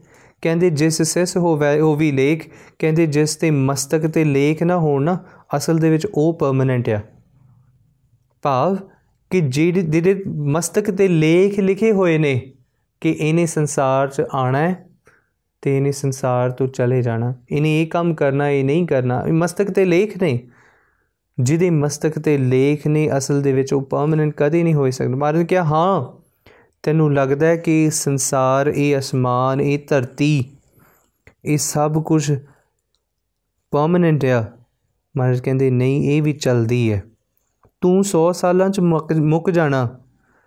ਇਹ ਧਰਤੀ ਜਿਹੜੀ ਹੈ ਕਈ ਕਰੋੜਾਂ ਸਾਲ ਬਾਅਦ ਮੁੱਕ ਜਾਏਗੀ। ਉਹਨਾਂ ਆਖਿਆ, ਕਹਿੰਦੀ, ਧਰਤੀ ਨੇ ਕਰੋੜਾਂ ਸਾਲ ਬਾਅਦ ਮੁੱਕ ਜਾਣਾ ਤੇ ਸੂਰਜ ਜਿਹੜਾ ਲੱਖ ਕਰੋੜਾਂ ਸਾਲ ਬਾਅਦ ਮੁੱਕ ਜਾਵੇਗਾ। ਮੁੱਕ ਰਹੇਗਾ ਨਾ ਕਿਸੇ ਦਿਨ? ਇੱਕ ਦਿਨ ਸਭ ਕੁਝ ਜਿਹੜਾ ਪਰਮਾਤਮਾ ਦੇ ਵਿੱਚ ਸਮਾ ਜਾਏਗਾ। ਤੇਰੀ ਹੋਂਦ ਕੁਝ ਸਮੇਂ ਵਾਸਤੇ ਤੇ ਤੈਨੂੰ ਲੱਗਦਾ ਹੈ ਕਿ ਸਭ ਸਥਿਰ ਹੈ। ਜਿੱਦਾਂ ਇੱਕ ਮੱਛਰ ਹੁੰਦਾ ਨਾ, ਇੱਕ ਮਸਕੀਟੋ ਹੁੰਦਾ ਹੈ, ਤੇ ਸ਼ਾਇਦ ਉਸ ਮਸਕੀਟੋ ਨੂੰ ਲੱਗਦਾ ਹੋਵੇ ਕਿ ਨਹੀਂ, ਜਿਹੜਾ ਇਨਸਾਨ ਹੈ, ਧਰਤੀ ਤੇ ਉਹ ਅਮਰ ਹੈ, ਉਹ ਰਹਿੰਦਾ ਹੈ ਸਦੀ ਵੀ, ਪਰ ਉਸ ਨੂੰ ਨਹੀਂ ਪਤਾ ਕਿ 2 ਦਿਨ ਵਾਸਤੇ ਉਹ ਆਇਆ ਹੈ। ਉਸ ਦੀ ਉਮਰ ਘੱਟ ਹੈ। ਇਨਸਾਨ 100 ਸਾਲ ਜਿਉਂਦਾ ਹੈ, ਪਰ ਜਾਣਾ ਉਸ ਇਨਸਾਨ ਨੇ ਵੀ ਹੈ। ਇਸ ਤਰ੍ਹਾਂ ਇਨਸਾਨ ਨੂੰ ਲੱਗਦਾ ਕਿ ਉਹ ਸੂਰਜ ਪਰਮਨੈਂਟ ਹੈ, ਧਰਤੀ ਪਰਮਨੈਂਟ ਹੈ। ਇੱਕ ਖਿਲਾਰਾ ਜਿਹੜਾ ਪਰਮਾਤਮਾ ਨੇ ਬਣਾਇਆ ਪਰਮਨੈਂਟ ਹੈ ਨਹੀਂ, ਇੱਕ ਦਿਨ ਇਹਨੇ ਵੀ ਸੰਸਾਰ ਤੋਂ ਚਲ ਜਾਣਾ। ਬਾਅਦ ਨੇ ਕਿਹਾ, ਆ, ਅਸਮਾਨ ਧਰਤੀ ਚੱਲ ਸੀ। ਮੁਕਾਮ ਉਹੀ ਇੱਕ ਪਰਮਨੈਂਟ ਸਿਰਫ ਉਹ ਇੱਕ ਪਰਮਾਤਮਾ ਹੈ, ਉਸ ਤੋਂ ਬਿਨਾ ਸਭ ਕੁਝ ਚੱਲਣ ਹਾਰ ਹੈ। ਫਿਰ ਮਾਰ ਕਹਿੰਦੇ, ਦਿਨ ਰਵ ਚੱਲੇ, ਨਿਸ ਸਸ ਚੱਲੇ, ਤਾਰਕਾ ਲੱਖ ਬਲੋਏ। ਕਹਿੰਦੀ, ਦਿਨ ਵੀ ਚਲੇ ਜਾਏਗਾ। ਇਹ ਸੂਰਜ ਵੀ ਚਲੇ ਜਾਏਗਾ, ਨਿਸ ਸਸ ਚਲੇ, ਇਹ ਚੰ드ਰਮਾ ਵੀ ਚਲਿਆ ਜਾਏਗਾ। ਕਹਿੰਦੀ ਇਸ ਆਕਾਸ਼ ਮੰਡਲ ਦੇ ਵਿੱਚ ਆਏ ਹੋਏ ਲੱਖਾਂ ਤਾਰੇ ਵੀ ਚਲੇ ਜਾਣਗੇ। ਸਾਰਿਆਂ ਦਾ ਚਲੇ ਜਾਣਾ ਮੁਕਾਮ ਉਹੀ ਇੱਕ ਹੈ ਪਰਮਨੈਂਟ ਉਹ ਸਿਰਫ ਇੱਕ ਪਰਮਾਤਮਾ ਨਾਨਕਾ ਸੱਚ ਬਗੋਏ ਕਿ ਤੂੰ ਉਸ ਸੱਚ ਨੂੰ ਪਛਾਣ ਕਿ ਉਹ ਪਰਮਾਤਮਾ ਹੀ ਸਭ ਤੋਂ ਸਦੀਵੀ ਰਹਿਣ ਵਾਲਾ ਹੈ। ਮਰਨ ਕਿਆ ਨ ਸੂਰ ਸਸ ਮੰਡਲੋ, ਨ ਸਪਤ ਦੀਪ ਨਹਿ ਜਲੋ ਅੰਨ ਪੌਣ ਥਿਰ ਨ ਕੋਈ ਏਕ ਤੂੰ ਹੀ ਏਕ ਤੂੰ ਹੀ ਮਾਰ ਕਹਿੰਦੇ, ਸੂਰਜ ਚੰ드ਰਮਾ ਇਹ ਸਪਤ ਦੀਪ, ਆਕਾਸ਼, ਪਤਾਲ, ਧਰਤੀ। ਅੰਨ, ਪਾਣੀ, ਇਹ ਸਭ ਕੁਝ ਚਲਿਆ ਜਾਣਾ, ਸਿਰਫ ਉਹ ਇੱਕ ਪਰਮਾਤਮਾ ਨੇ ਰਹਿ ਜਾਣਾ ਇਸ ਸੰਸਾਰ ਵਿੱਚ, ਜੋ ਸਦੀਵੀ ਹੈ। ਨਾਓ ਫਰੀਦ ਸਾਹਿਬ ਕੀ ਸਮਝਾਉਂਦੇ? ਕਹਿੰਦੇ ਦਾੜੀ ਹੋਈ ਭੂਰ, ਅੱਗੋਂ ਨੇੜਾ ਆਇਆ, ਪਿੱਛੇ ਰਿਆ ਦੂਰ। ਕਹਿੰਦੇ, ਇੱਕ ਸਮਾਂ ਆਇਆ ਹੈ ਉਸ ਸਮੇਂ ਨੂੰ ਪਛਾਣ ਕਿਉਂ? ਕਿਉਂਕਿ ਤੇਰਾ ਅਗਲਾ ਵੀ ਨੇੜੇ ਆ ਗਿਆ। ਜਿਵੇਂ ਆਪ ਜੀ ਨੂੰ ਉਦਾਹਰਨ ਦਿੰਨਾ ਇੱਕ ਵਿਦਿਆਰਥੀ ਨੂੰ ਪਤਾ ਹੈ ਕਿ ਉਸ ਨੇ ਕੁਝ ਸਮੇਂ ਬਾਅਦ ਇੱਕ ਪ੍ਰੀਖਿਆ ਦੇਣੀ ਹੈ। ਇੱਕ ਸਟੂਡੈਂਟ ਨੂੰ ਪਤਾ ਹੈ ਕਿ ਉਹਨੇ ਸਬਮਿਸ਼ਨ ਸਬਮਿਟ ਕਰਨੀ ਹੈ। ਤੇ ਉਹ ਰਾਤ ਰਾਤ ਜਾਗ ਕਰਕੇ ਉਹ ਆਪਣੀ ਐਗਜ਼ਾਮ ਦੀ ਤਿਆਰੀ ਕਰਦਾ ਹੈ। ਕਿਉਂਕਿ ਉਹਨੂੰ ਪਤਾ ਹੈ ਕਿ ਉਹਦਾ ਜਿਹੜਾ ਵਕਤ ਹੈ ਉਹ ਆਉਣ ਵਾਲਾ ਹੈ। ਇਸੇ ਤਰ੍ਹਾਂ ਫਰੀਦ ਸਾਹਿਬ ਸਾਨੂੰ ਚੇਤਨ ਕਰਦੇ, ਕਹਿੰਦੇ, ਇੱਕ ਗੱਲ ਦਾ ਧਿਆਨ ਰੱਖ, ਤੂੰ ਚੇਤਨ ਹੋ, ਕਿਉਂਕਿ ਤੇਰਾ ਅਗਲਾ ਵੀ ਆਉਣ ਵਾਲਾ ਹੈ। ਸਮਾਂ ਥੋੜਾ ਰਹਿ ਗਿਆ। ਅਸੀਂ ਕੱਲ ਵਾਚਿਆ ਅਸੀਂ ਤੀਜੇ ਪਹਿਰੇ ਰਹਿਣ ਕੇ ਵਰਜਾਰਿਆ ਮਿੱਤਰਾ, ਗੁਰੂ ਨਾਨਕ ਸਾਹਿਬ ਜੀ ਨੇ ਸ਼ਬਦ ਚਾਰਿਆ। ਮਨ ਕਿਹਾ, ਤੀਜੇ ਪਹਿਰੇ ਰਹਿਣ ਕੇ ਵਰਜਾਰਿਆ ਮਿੱਤਰਾ, ਧਨ ਜੋ ਬਨਸਿਓ ਚਿਤ, ਕਿ ਤੀਸਰੇ ਪਹਿਰੇ ਵਿੱਚ ਮਨੁੱਖ ਜਿਹੜਾ ਉਹ ਧਨ ਪਦਾਰਥਾਂ ਨਾਲ ਚਿੱਤ ਜਾ ਕੇ ਜੁੜਿਆ ਹੈ। ਅੱਜ ਸਤਿਗੁਰੂ ਕਿਰਪਾ ਕਰਕੇ ਬਖਸ਼ਦੇ ਕਹਿੰਦੇ, ਚੌਥੇ ਪੈਰੇ ਰਹਿਣ ਕੇ ਵਣਜਾਰਿਆ ਮਿੱਤਰਾ, ਲਾਵੀ ਆਇਆ ਖੇਤ। ਹੁਣ ਇੱਥੇ ਮਹਾਰਾਜ ਨੇ ਬਹੁਤ ਪਿਆਰੀ ਇੱਕ ਉਦਾਹਰਨ ਦਿੱਤੀ। ਸਤਿਗੁਰੂ ਕਹਿੰਦੇ ਕਹਿੰਦੇ ਜਦੋਂ ਖੇਤ ਜਿਹੜਾ ਹੈ ਨਾ ਖੇਤ, ਉਹਦੇ ਵਿੱਚ ਤੁਸੀਂ ਬੀਜ ਪਾਓ ਤੇ ਉਸ ਬੀਜ ਦੇ ਵਿੱਚੋਂ ਲੈਟਸ ਸੇ ਕਣਕ ਦਾ ਬੀਜ ਪਾਇਆ, ਕਣਕ ਦੇ ਦਾਣੇ ਤੁਸੀਂ ਪਾਏ। ਉਸ ਨੂੰ ਤੁਸੀਂ ਪਾਣੀ ਦਿੱਤਾ ਤੇ ਉਹ ਬੀਜ ਜਿਹੜਾ ਪੁੰਗ ਰਿਹਾ ਉਸ ਤੋਂ ਛੋਟਾ ਜਿਹਾ ਪੌਦਾ ਬਣਿਆ ਤੇ ਹੌਲੀ-ਹੌਲੀ ਉਹ ਕਣਕਾਂ ਦਾ ਜਿਹੜਾ ਰੰਗ ਸੀ, ਉਹ ਹਰਾ ਸੀ। ਤੇ ਫਿਰ ਕਿਸੇ ਨੇ ਪੁੱਛਿਆ, ਕਹਿੰਦੀ, ਤੂੰ ਵੱਢਦਾ ਨਹੀਂ? ਉਸ ਕਿਸਾਨ ਨੂੰ ਪੁੱਛਿਆ, ਕਹਿੰਦੀ, ਤੂੰ ਕਣਕਾਂ ਨੂੰ ਵੱਢਦਾ ਨਹੀਂ? ਕਹਿੰਦੀ, ਨਹੀਂ, ਹਲੇ ਪੱਕੀਆਂ ਨਹੀਂ ਹਨ। ਜਦੋਂ ਪੱਕਣਗੀਆਂ ਤਾਂ ਇਹਦੇ ਵਿੱਚ ਦਾਣੇ ਹੋਣਗੇ। ਜੇ ਪੱਕੀਆਂ ਨਹੀਂ ਤੇ ਦਾਣਿਆਂ ਨੇ ਹੋਣਾ ਨਹੀਂ। ਜੇ ਮੈਂ ਛੇਤੀ ਵੱਢ ਦਿੱਤਾ ਤੇ ਇਹਨਾਂ ਦੇ ਵਿੱਚੋਂ ਕਣਕ ਨਹੀਂ ਮਿਲਣੀ, ਤੇ ਜੇ ਕਿਸੇ ਨੂੰ ਪੁੱਛ ਕੇ ਦੇਖੋ ਕਿ ਤੇਰੀਆਂ ਕਣਕਾਂ ਦਾ ਰੰਗ ਭੂਰਾ ਹੋ ਗਿਆ ਤੇ ਤੂੰ ਜਿਹੜਾ ਇਹਨਾਂ ਕਣਕਾਂ ਨੂੰ ਵੱਢ ਦੇ ਤੇ ਉਹ ਕਵੇ, ਨਹੀਂ, ਮੈਂ ਹਲੇ ਮਹੀਨਾ ਹੋਰ ਵੱਢਣਾ ਨਹੀਂ। ਤੇ ਉਹ ਕਵੇਗਾ, ਨਹੀਂ, ਤੂੰ ਸਿਆਣਾ ਨਹੀਂ, ਕਿਉਂਕਿ ਕਣਕਾਂ ਪੱਕ ਚੁੱਕੀਆਂ ਨੇ ਤੇ ਪੱਕਣ ਲੱਗੀਆਂ। ਜੇ ਤੂੰ ਵੱਢੇਗਾ ਨਹੀਂ ਤੇ ਇੱਕ ਦਿਨ ਇਹਨਾਂ ਨੇ ਆਪੇ ਟੁੱਟ ਕੇ ਜ਼ਮੀਨ 'ਚ ਸਮਾ ਜਾਣਾ ਫਰੀਦ ਸਾਹਿਬ ਕਹਿੰਦੇ ਕਹਿੰਦੇ, ਚੌਥੇ ਪੈਰੇ ਰਹਿਣ ਕੇ ਸਤਿਗੁਰੂ ਗੁਰੂ ਨਾਨਕ ਸਾਹਿਬ ਕਹਿੰਦੇ, ਚੌਥੇ ਪੈਰੇ ਰਹਿਣ ਕੇ ਵਣਜਾਰਿਆ ਮਿੱਤਰਾ, ਲਾਵੀ ਆਇਆ ਖੇਤ। ਲਾਵੀ ਦਾ ਅਰਥ ਹੁੰਦਾ ਜਿਹੜਾ ਕੰਮ ਕਰਨ ਵਾਲੇ ਖੇਤਾਂ ਦੇ ਵਿੱਚ। ਉਹਨਾਂ ਆਖਿਆ, ਕਹਿੰਦੇ ਲਾਵੀ ਆਇਆ ਖੇਤ ਕਿ ਹੁਣ ਜਦੋਂ ਲਾਵੀ ਆ ਗਿਆ ਖੇਤਾਂ ਦੇ ਵਿੱਚ, ਉਸ ਕਣਕ ਨੂੰ ਵੱਢਣ ਵਾਸਤੇ ਜਾਂ ਜਮ ਪਕੜ ਚਲਾਇਆ ਵਣਜਾਰਿਆ ਮਿੱਤਰਾ, ਕਿਸੇ ਨਾ ਮਿਲਿਆ ਭੇਤ। ਕਹਿੰਦੇ, ਤੇਰੀ ਉਮਰ ਬਜ਼ੁਰਗੀਅਤ ਦੀ ਹੋ ਗਈ ਹੈ ਤੇ ਤੂੰ ਉਸ ਤਰ੍ਹਾਂ ਹੋ ਗਿਆ ਜਿੱਦਾਂ ਉਸ ਕਣਕ ਦੇ ਭੂਰੇ ਰੰਗ ਦੇ ਵਿੱਚ। ਦੇਖਣ ਤੋਂ ਪਤਾ ਲੱਗ ਜਾਂਦਾ ਹੈ ਕਿ ਹੁਣ ਸਮਾਂ ਬਹੁਤਾ ਨਹੀਂ ਰਹਿ ਗਿਆ। ਬਚਪਨ ਹੈ। ਤੇ ਸ਼ਾਇਦ ਕੁਝ ਗੁੰਜਾਇਸ਼ ਹੈ ਕਿ ਜਵਾਨੀ 'ਚ ਜਪ ਲਏਗਾ। ਜਵਾਨੀ ਹੈ ਤੇ ਸ਼ਾਇਦ ਕੁਝ ਗੁੰਜਾਇਸ਼ ਹੈ ਕਿ ਬੁਢੇਪੇ 'ਚ ਜਪ ਲਏਗਾ। ਤੇ ਜੇ ਬੁਢੇਪਾ ਆ ਗਿਆ ਤੇ ਕਿਹੜੀ ਗੁੰਜਾਇਸ਼ ਉਸ ਤੋਂ ਬਾਅਦ ਤੇ ਮੌਤ ਹੈ? ਮਰਦ ਕਿਹਾ ਹਰੀ ਨਾਹੀ ਨਹਿ ਡਡਰੀ, ਪੱਕੀ ਵੱਢਣ ਹਾਰ ਲੈ ਲੈ ਦਾਤ ਬਹੁਤਿਆ ਲਾਵੇ ਲਾਵੇ ਕਈ ਤਿਆਰ। ਉਹਨਾਂ ਆਖੇ, ਕਹਿੰਦੇ, ਲਾਵੇ ਆ ਗਏ, ਹੁਣ ਕਈ ਤਿਆਰ ਬੈਠੇ ਨੇ ਵੱਢਣ ਵਾਸਤੇ। ਕਈ ਤੇ ਆਪਣੇ ਜਿਹੜੇ ਆਸ-ਪਾਸ ਦੇ ਸਗੇ ਸੰਬੰਧੀ ਹੁੰਦੇ ਨੇ, ਕਹਿੰਦੇ, ਬਾਬਾ, ਕਿੰਨੇ ਕੁ ਚਿਰ ਜੀਵੇਂਗਾ? ਜਾ ਹੁਣ। ਕਿੰਨਾ, ਕਿੰਨੇ ਬਜ਼ੁਰਗ, ਬਜ਼ੁਰਗਾਂ ਨੂੰ ਕਈ ਗੱਲ, ਕਈ ਵਾਰੀ ਜਿਹੜੇ ਔਖੇ ਮਨੁੱਖ ਨੇ ਉਹ ਕਹਿ ਦਿੰਦੇ, ਕਹਿੰਦੇ, ਬਾਬਾ, ਸਾਡੇ ਤੇ ਬੋਝ ਬਣਿਆ ਤੂੰ ਜਾ। ਔਰ ਇਹ ਗੱਲ ਸਾਨੂੰ ਸਮਝਣੀ ਪਵੇਗੀ ਜਦੋਂ ਉਸ ਵੇਲੇ ਸਾਡਾ ਤਨ ਵੀ ਸਾਡੇ ਨਾਲ ਨਹੀਂ, ਸਾਡੇ ਸਕੇ ਸੰਬੰਧੀ ਵੀ ਸਾਡੇ ਨਾਲ ਨਹੀਂ, ਤੇ ਉਸ ਵੇਲੇ ਮੁਖ ਤੋਂ ਜਪਿਆ ਵੀ ਨਹੀਂ ਜਾਣਾ ਸੀ। ਕੱਲ ਵਾਚਿਆ ਸੀ ਨਾ ਮਹਾਰਾਜ ਨੇ ਕਿਹਾ ਨੈਨੋ ਨੀਰ ਬਹਿ ਤਨ ਖੀਨਾ, ਭਈ ਕੇਸ ਦਦਵਾਨੀ ਰੂਧਾ ਸ਼ਬਦ, ਰੂਧਾ ਕੰਠ ਸ਼ਬਦ ਨਹੀਂ ਉਪਜੈ। ਅਬ ਕੀ ਕਰੇ ਪ੍ਰਾਨੀ? ਕਿ ਕੰਠ ਜਿਹੜਾ ਹੈ, ਉਹ ਸੁੱਕਾ ਪੈ ਚਲਿਆ, ਹੁਣ ਇਸ ਕੰਠ ਤੋਂ ਪਰਮਾਤਮਾ ਦੀ ਬੰਦਗੀ ਵੀ ਨਹੀਂ ਹੁੰਦੀ, ਬੋਲਿਆ ਵੀ ਨਹੀਂ ਜਾਂਦਾ ਬਹੁਤੇ ਚਿਰ, ਤੇ ਭਗਤੀ ਕਿਸ ਤਰ੍ਹਾਂ ਹੋਵੇ? ਗੁਰੂ ਨਾਨਕ ਸਾਹਿਬ ਕਹਿੰਦੇ, ਚੌਥੇ ਪੈਰੇ ਰਹਿਣ ਕੇ ਵਣਜਾਰਿਆ ਮਿੱਤਰਾ, ਲਾਵੀ ਆਇਆ ਖੇਤ ਜਾਂ ਜੰਮ ਪਕੜ ਚਲਾਇਆ ਵਣਜਾਰਿਆ ਮਿੱਤਰਾ, ਕਿਸੇ ਨਾ ਮਿਲਿਆ ਭੇਦ ਕਿ ਕਿਸੇ ਨੂੰ ਇਸ ਗੱਲ ਦਾ ਭੇਦ ਨਹੀਂ ਮਿਲਿਆ, ਪਤਾ ਨਹੀਂ ਲੱਗਿਆ ਕਿ ਅਸਲ ਦੇ ਵਿੱਚ, ਸੰਸਾਰ ਦੇ ਵਿੱਚ ਇਹ ਦੁੱਖ ਕਿਦਾਂ ਦੇ ਨੇ। ਕਬੀਰ ਸਾਹਿਬ ਇੱਕ ਥਾਂ ਤੇ ਬਹੁਤ ਪਿਆਰੀ ਉਦਾਹਰਨ ਦਿੰਦੇ ਨੇ। ਕਬੀਰ ਸਾਹਿਬ ਕਹਿੰਦੇ, ਕਬੀਰ, ਇਹ ਚੇਤਾਵਨੀ ਮਤ ਸਹਿਸਾ ਰਹਿ ਜਾਏ। ਕਹਿੰਦੇ, ਪਿਆਰ ਨਾਲ ਵੀ ਮੈਂ ਸਮਝਾ ਕੇ ਦੇਖ ਲਿਆ, ਪਰ ਇਹ ਪਿਆਰ ਦੀ ਗੱਲ ਨਹੀਂ, ਹੁਣ ਤੇ ਵਾਰਨਿੰਗ ਹੈ ਵਾਰਨਿੰਗ ਚੇਤਾਵਨੀ ਉਹਨਾਂ ਨੇ ਸ਼ਬਦ ਵਰਤਿਆ ਕਹਿੰਦੇ, ਚੇਤਾਵਨੀ ਹੈ it's a warning for you ਜਿੱਦਾਂ ਤੁਸੀਂ ਕਿਸੇ ਕਰੰਟ ਦੀ ਤਾਰ ਨੂੰ ਹੱਥ ਲਾਉਣ ਲੱਗੋ ਨਾ, ਤੇ ਉੱਥੇ ਲਿਖਿਆ ਹੁੰਦਾ ਵਾਰਨਿੰਗ 4400 ਵੋਲਟਸ ਨਾ। ਤੇ ਇਦਾਂ it's a warning Kabir Sahib ਕਹਿੰਦੇ ਕਹਿੰਦੇ, ਇਹ ਚੇਤਾਵਨੀ ਹੈ ਕਬੀਰ, ਇਹ ਚੇਤਾਵਨੀ ਮਤ ਸਹਿਸਾ ਰਹਿ ਜਾਏ ਕਿ ਮਤ ਤੇਰੇ ਅੰਦਰ ਕੋਈ ਭਰਮ ਰਹਿ ਜਾਏ, ਤੇਰੇ ਅੰਦਰ ਕੋਈ ਭੁਲੇਖਾ ਰਹਿ ਜਾਏ ਇਸ ਗੱਲ ਦਾ ਕਿ ਪਾਛੇ ਭੋਗ ਜੋ ਭੁਗਵੇ। ਤੈਨੂੰ ਕੋ ਗੁੜ ਲੈ ਖਾਏ।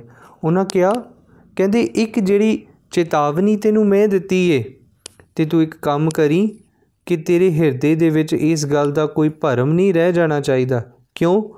ਕਿਉਂਕਿ ਜਿਹੜੇ ਭੋਗ ਤੂੰ ਜੀਵਨ 'ਚ ਭੋਗਦਾ ਸੈਂ, ਜਿਹੜੇ ਜੀਵਨ 'ਚ ਤੂੰ ਆਪਣੇ ਚੀਜ਼ਾਂ ਨੂੰ ਹੰਡਾਇਆ ਹੈ ਤੇ ਇਹਨਾਂ ਚੀਜ਼ਾਂ ਨੂੰ ਹੰਡਾ ਕਰਕੇ ਹੁਣ ਤੈਨੂੰ ਉਹਨਾਂ ਦੇ ਰਸਾਂ ਨੂੰ ਭੋਗਣਾ ਪਵੇਗਾ। ਭਾਵ ਜੋ ਕਰਮ ਤੂੰ ਪਿੱਛੇ ਕਮਾਏ ਨੇ ਇਹਨਾਂ ਕਰਮਾਂ ਦਾ ਤੈਨੂੰ ਹੁਣ ਹਿਸਾਬ ਦੇਣਾ ਪਵੇਗਾ। ਤੈਨੂੰ ਉਹ ਚੀਜ਼ਾਂ ਨੂੰ ਭੋਗਣਾ ਪਵੇਗਾ ਜਿਹਾ ਵੀ ਜੈਸੋ ਲੁਣਾ। ਉਹਨਾਂ ਦਾ ਰਸ ਤੂੰ ਚੁੰਗਿਆ ਹੈ। ਮਾਇਆ ਦਾ ਰਸ ਭੋਗਿਆ, ਪਰਮਾਤਮਾ ਦੀ ਬੰਦਗੀ ਦਾ ਰਸ ਭੋਗਿਆ ਨਹੀਂ। ਹੁਣ ਮਾਇਆ ਦੇ ਰਸ ਦਾ ਜਿਹੜਾ ਸ਼ੱਕਰ ਜਿਹੜੀ ਹੈ ਉਹ ਵਿਸ ਬਣ ਗਈ। ਫਰੀਦ ਸਾਹਿਬ ਜ਼ਿਕਰ ਕਰਦੇ, ਕਹਿੰਦੇ, ਦੇਖ ਫਰੀਦਾ ਜੇ ਥੀ ਆ ਸ਼ੱਕਰ ਹੋਈ ਵਿਸ, ਤੂੰ ਆਪਣੇ ਰਸ ਦੇ ਵਿੱਚ ਸੋਚਿਆ ਸੀ ਕਿ ਨਹੀਂ ਚਾਰ ਕ ਪੈਸੇ ਕਮਾ ਲਾਂ। ਕੋਈ ਗੱਲ ਨਹੀਂ, ਸ਼ਰਾਬ ਪੀ ਲੈਣਾ ਕੀ ਫ਼ਰਕ ਪੈ ਚੱਲਿਆ ਕੋਈ ਗੱਲ ਨਹੀਂ, ਮੈਂ ਲੋਕਾਂ ਨਾਲ ਠੱਗੀ ਮਾਰ ਲਾਂ, ਕੀ ਫ਼ਰਕ ਪੈ ਚੱਲਿਆ ਜਵਾਨੀ 'ਚ ਬੁਢੇਪੇ 'ਚ ਮੈਂ ਦਾਨ ਪੁੰਨ ਕਰ ਲਵਾਂਗਾ। ਮੈਂ ਜਵਾਨੀ ਦੇ 4 ਦਿਨ ਹੱਸ ਖੇਡ ਕੇ ਗੁਜ਼ਾਰ ਲਵਾਂ ਬੁਢੇਪੇ 'ਚ ਗੁਰਦੁਆਰੇ ਬੰਦਗੀ ਕਰ ਲਵਾਂਗਾ। ਪਰ ਇੱਕ ਗੱਲ ਦਾ ਧਿਆਨ ਰੱਖੀਏ ਕਿ ਜਿਹੜੇ ਕਰਮ ਜਵਾਨੀ 'ਚ ਕਮਾ ਲਏ ਉਹ ਬੁਢੇਪੇ 'ਚ ਭੋਗਣੇ ਪੈਣਗੇ। ਜੇ ਜਵਾਨੀ 'ਚ ਕਿਸੇ ਨੂੰ ਖੋਰਾ ਬੋਲੇ ਹਾਂ, ਜੇ ਜਵਾਨੀ 'ਚ ਕਿਸੇ ਨੂੰ ਮੰਦਾ ਬੋਲੇ ਹਾਂ, ਤੇ ਉਹ ਉਹ ਭੋਗ ਸਾਨੂੰ ਬੁਢੇਪੇ 'ਚ ਭੋਗਣੇ ਪੈਣਗੇ। ਆਪਣੇ ਮਾਪਿਆਂ ਨੂੰ ਖੜ ਕੇ ਮੁਖ ਤੇ ਉਹਨਾਂ ਨੂੰ ਕੌੜੇ ਸ਼ਬਦ ਨਾ ਬੋਲੀਏ ਜਵਾਨੀ 'ਚ। ਕਿਉਂਕਿ ਮਾਪਿਆਂ ਮਾਪਿਆਂ ਦੇ ਮੁਖੋਂ ਕਈ ਵਾਰੀ ਗੱਲਾਂ ਨਿਕਲ ਜਾਂਦੀਆਂ ਨੇ ਕਿ ਮਾਪੇ ਕਹਿੰਦੇ ਕਹਿੰਦੇ ਤੇਰੇ ਤੇ ਬੁਢੇਪਾ ਆਉਣਾ ਨਹੀਂ, ਤੇਰੇ ਤੇ ਵੀ ਬੁਢੇਪਾ ਆਵੇਗਾ। ਜਦੋਂ ਤੇਰੇ ਤੇ ਬੁਢੇਪਾ ਆਵੇਗਾ, ਤੈਨੂੰ ਸਮਝ ਆਵੇਗੀ ਕਿ ਦੁੱਖ ਕੀ ਹੁੰਦੇ ਨੇ, ਸੋ ਗੱਲ ਇਹੀ ਫਰੀਦ ਸਾਹਿਬ ਕਹਿੰਦੇ ਕਹਿੰਦੇ ਜਾ, ਜਮ ਪਕੜ ਚਲਾਇਆ ਵਾਹਿਗੁਰੂ। ਪਾਛੈ ਭੋਗ ਜੋ ਭੋਗਵੇ, ਕਬੀਰ ਸਾਹਿਬ ਕਹਿੰਦੇ ਕਿ ਜਦੋਂ ਜੋ ਤੂੰ ਰਸ ਭੋਗ ਕੇ ਕਰਮ ਕਮਾ ਕੇ ਆਇਆ ਕਹਿੰਦੇ ਤੈਨੂੰ ਹੁਣ ਉਹਨਾਂ ਦਾ ਰਸ, ਉਹਨਾਂ ਦਾ ਜਿਹੜੇ ਕਰਮ ਨੇ, ਉਹ ਤੈਨੂੰ ਭੋਗਣੇ ਪੈਣਗੇ। ਹੁਣ ਫਰੀਦ ਸਾਹਿਬ ਕਹਿੰਦੇ, ਸਾਈਂ ਬਾਜੋ ਆਪਣੇ, ਵੇਦਨ ਕਹੀਏ ਕਿਸ ਕੇ ਉਸ ਪਿਆਰੇ ਤੋਂ ਬਿਨਾ, ਉਸ ਸਾਈਂ ਮਾਲਕ ਤੋਂ ਬਿਨਾ, ਆਪਣੇ ਅੰਦਰ ਦੀ ਬਿਦ ਕਿਨੂੰ ਆਖੀਏ ਕਿਨੂੰ ਜਾ ਕੇ ਦਸੀਏ ਕਿ ਆਪਾਂ ਜਿਹੜੇ ਹੁਣ ਬੁਢੇਪੇ ਦੇ ਵਿੱਚ ਇਹ ਦੁੱਖਾਂ ਨੂੰ ਭੋਗਦੇ ਪਏ ਆ ਅਸਲ ਦੇ ਵਿੱਚ ਸਾਡੀ ਜਿਹੜੀ ਸਰੀਰ ਦੇ ਇੰਦਰੇ ਨੇ, ਉਹ ਕਮਜ਼ੋਰ ਪੈ ਜਾਂਦੇ ਨੇ। ਤੇ ਜਦੋਂ ਸਾਡੇ ਇੰਦਰੀ ਕਮਜ਼ੋਰ ਪੈ ਜਾਣ, ਤੇ ਭਾਵੇਂ ਅਸੀਂ ਚਾਹੀਏ ਵੀ ਤੇ ਕੁਝ ਹੋ ਨਹੀਂ ਸਕਦਾ ਮਹਾਰਾਜ ਨੇ ਬਾਣੀ ਚ ਆਖਿਆ, ਕਹਿੰਦੇ, ਥਾਕੀ ਨੈਣ ਸ਼ਰਵਨ ਸੁਨ ਥਾਕੇ, ਥਾਕੀ ਸੁੰਦਰ ਕਾਇਆ। ਜਗ ਹਾਕ ਕੀ ਸਭ ਸਤ ਥਾਕੀ, ਏਕ ਨਾ ਥੱਕ ਸਮਾਇਆ। ਸਭ ਕੁਝ ਥੱਕ ਜਾਂਦਾ ਹੈ, ਪਰ ਮਨੁੱਖ ਦੀ ਮਾਇਆ ਦੀ ਪਕੜ ਨਹੀਂ ਥੱਕਦੀ। ਹੁਣ ਕੱਲ ਨੂੰ ਜਦੋਂ ਅਸੀਂ ਵਾਚਾਂਗੇ ਨਾ, ਅੱਜ ਤੇ ਸਾਡੇ ਕੋਲ ਇੰਨਾ ਸਮਾਂ ਨਹੀਂ ਹੋਣਾ। ਗੁਰੂ ਅਮਰਦਾਸ ਸੱਚੇ ਪਾਤਸ਼ਾਹ ਜੀ ਨੇ ਕੱਲ ਨੂੰ ਸਾਨੂੰ ਬਖਸ਼ਿਸ਼ ਕਰਨੀ ਹੈ। ਜਿੱਥੇ ਸਤਿਗੁਰੂ ਕਹਿੰਦੇ ਕਹਿੰਦੇ, ਜ਼ਰੂਰੀ ਨਹੀਂ ਕਿ ਤੂੰ ਬੁਢੇਪੇ 'ਚ ਆਇਆ ਤੇ ਹੁਣ ਹੌਸਲਾ ਛੱਡ ਦੇ। ਇਸ ਬੁਢੇਪੇ ਦੇ ਵਿੱਚ ਵੀ ਉਸ ਪਰਮਾਤਮਾ ਦੀ ਬੰਦਗੀ ਹੋ ਸਕਦੀ ਹੈ ਕਿਵੇਂ ਹੋ ਸਕਦੀ ਹੈ ਉਹ? ਗੁਰੂ ਅਮਰਦਾਸ ਪਾਤਸ਼ਾਹ ਜੀ ਕੱਲ ਸਾਨੂੰ ਬਖਸ਼ਿਸ਼ ਕਰਨਗੇ। ਪਰ ਅੱਜ ਅਸੀਂ ਥੋੜਾ ਜਿਹਾ ਸਮਝੀਏ, ਕਹਿੰਦੇ, ਜਗ ਹਾਕ ਕੀ ਸਭ ਮਤ ਥਾਕੀ, ਸਭ ਸਤ ਥਾਕੀ, ਏਕ ਨਾ ਥਾਕ ਸਮਾਇ ਕਹਿੰਦੇ, ਸਾਰੀ ਸੱਤਾ ਜਿਹੜੀ ਸੰਸਾਰ ਦੀ ਉਹ ਥੱਕ ਗਈ। ਪਰ ਇੱਕ ਜਿਹੜੀ ਹਿਰਦੇ ਦੇ ਵਿੱਚ ਮਾਇਆ ਦਾ ਪਸਾਰਾ ਹੈ ਨਾ, ਇਹ ਨਹੀਂ ਥੱਕਿਆ। ਮਨੁੱਖ ਕਹਿੰਦਾ ਜਾਂਦਿਆਂ ਜਾਂਦਿਆਂ ਇਹ ਕੰਮ ਕਰ ਜਾਵਾਂ। ਜਾਂਦਿਆਂ ਜਾਂਦਿਆਂ ਪੋਤਿਆਂ ਦਾ ਵਿਆਹ ਦੇਖ ਜਾਵਾਂ। ਜਾਂਦਿਆਂ ਜਾਂਦਿਆਂ ਮੇਰੇ ਮਨ ਦੀ ਇੱਕ ਰੀਝ ਪੂਰੀ ਨਹੀਂ ਹੋਈ। ਇਹ ਕੰਮ ਨਹੀਂ ਹੋਇਆ। ਜਦੋਂ ਮਰਨ ਲੱਗਦਾ ਤਾਂ ਵੀ ਕਹਿੰਦਾ ਮੇਰੀ ਆਖਰੀ ਇੱਛਾ ਇਹ ਜੇ। ਸੋ ਆਪਣੀਆਂ ਇੱਛਾਵਾਂ ਨਹੀਂ ਮਰਦੀਆਂ ਤੇ ਮਾਇਆ ਦਾ ਜਿਹੜਾ ਕਈ ਵਾਰੀ ਤੁਸੀਂ ਦੇਖੋਗੇ, ਜਿਹੜੇ ਬਜ਼ੁਰਗ ਹੋ ਜਾਂਦੇ ਨੇ ਨਾ, ਉਹਨਾਂ ਨੂੰ ਆਪਣੀਆਂ ਪੁਰਾਣੀਆਂ ਚੀਜ਼ਾਂ ਨਾਲ ਬਹੁਤ ਮੋਹ ਪੈ ਜਾਂਦਾ ਕਿ ਨਹੀਂ, ਇਹ ਤੇ ਮੈਨੂੰ ਮੇਰੀ ਮਾਂ ਨੇ ਦਿੱਤੀ ਸੀ, ਇਹ ਮੈਨੂੰ ਮੇਰੇ ਪਿਤਾ ਨੇ ਦਿੱਤਾ ਸੀ, ਇਹ ਜਿਹੜਾ ਚੀਜ਼ ਹੈ, ਉਹ ਮੈਂ ਆਪਣੇ ਬੱਚੇ ਵਾਸਤੇ ਸਭ ਤੋਂ ਪਹਿਲੀ ਵਾਰੀ ਲਿਆਇਆ ਸੀ ਹੈਨਾ ਸੋ ਇਹ ਕੀ ਗੱਲ ਹੈ? ਇਹ ਅਸਲ ਦੇ ਵਿੱਚ ਉਹਨਾਂ ਦਾ ਮਾਇਆ ਦਾ ਪਸਾਰਾ ਸੰਸਾਰ ਦੀ ਪਕੜ ਇੰਨੀ ਡੂੰਗੀ ਹੋ ਜਾਂਦੀ ਹੈ ਕਿ ਮਨੁੱਖ ਜਿਹੜਾ ਉਸ ਪਰਮਾਤਮਾ ਨੂੰ ਉਹਦੀ ਬੰਦਗੀ ਕਰਨ ਤੋਂ ਇਲਾਵਾ ਸਭ ਕੁਝ ਕਰਦਾ ਹੈ। ਖੈਰ ਸਤਿਗੁਰੂ ਕਹਿੰਦੇ ਕਹਿੰਦੇ, ਪੁੰਡਰ ਕੇਸ ਕੁਸਮ ਤੇ ਧੌਲੇ ਸ਼ਬਦ ਪਤਾਲ ਕੀ ਬਾਣੀ? ਕਿ ਜਿਹੜੇ ਹੁਣ ਕੇਸ ਨੇ, ਉਹ ਪੁੰਡਰ ਹੋ ਗਏ। ਕੁਸਮ ਤੇ ਧੌਲੇ, ਕਹਿੰਦੇ, ਅਸਲ ਦੇ ਵਿੱਚ ਜਿੱਦਾਂ ਚਿੱਟਾ ਕਮਲ ਹੁੰਦਾ ਹੈ, ਇਸ ਤਰ੍ਹਾਂ ਤੇਰੇ ਮੁਖ ਤੇ ਕੇਸ ਹੋ ਗਏ। ਕਹਿੰਦੇ ਸ਼ਬਦ ਪਤਾਲ ਕੀ ਬਾਣੀ? ਤੇਰੀ ਬਾਣੀ ਇਦਾਂ ਆਂਦੀ ਹੈ ਜਿੱਦੇ ਸੱਤ ਪਤਾਲਾਂ ਦੇ ਵਿੱਚੋਂ ਬਾਣੀ ਆਉਂਦੀ ਹੋਵੇ। ਤੇਰੇ ਮੁਖੋਂ ਇੰਨੀ ਇਦਾਂ ਆਵਾਜ਼ ਨਿਕਲਦੀ ਜਿਵੇਂ ਸਤਵੇਂ ਪਤਾਲ ਤੋਂ ਬੋਲਦਾ ਹੋਵੇ।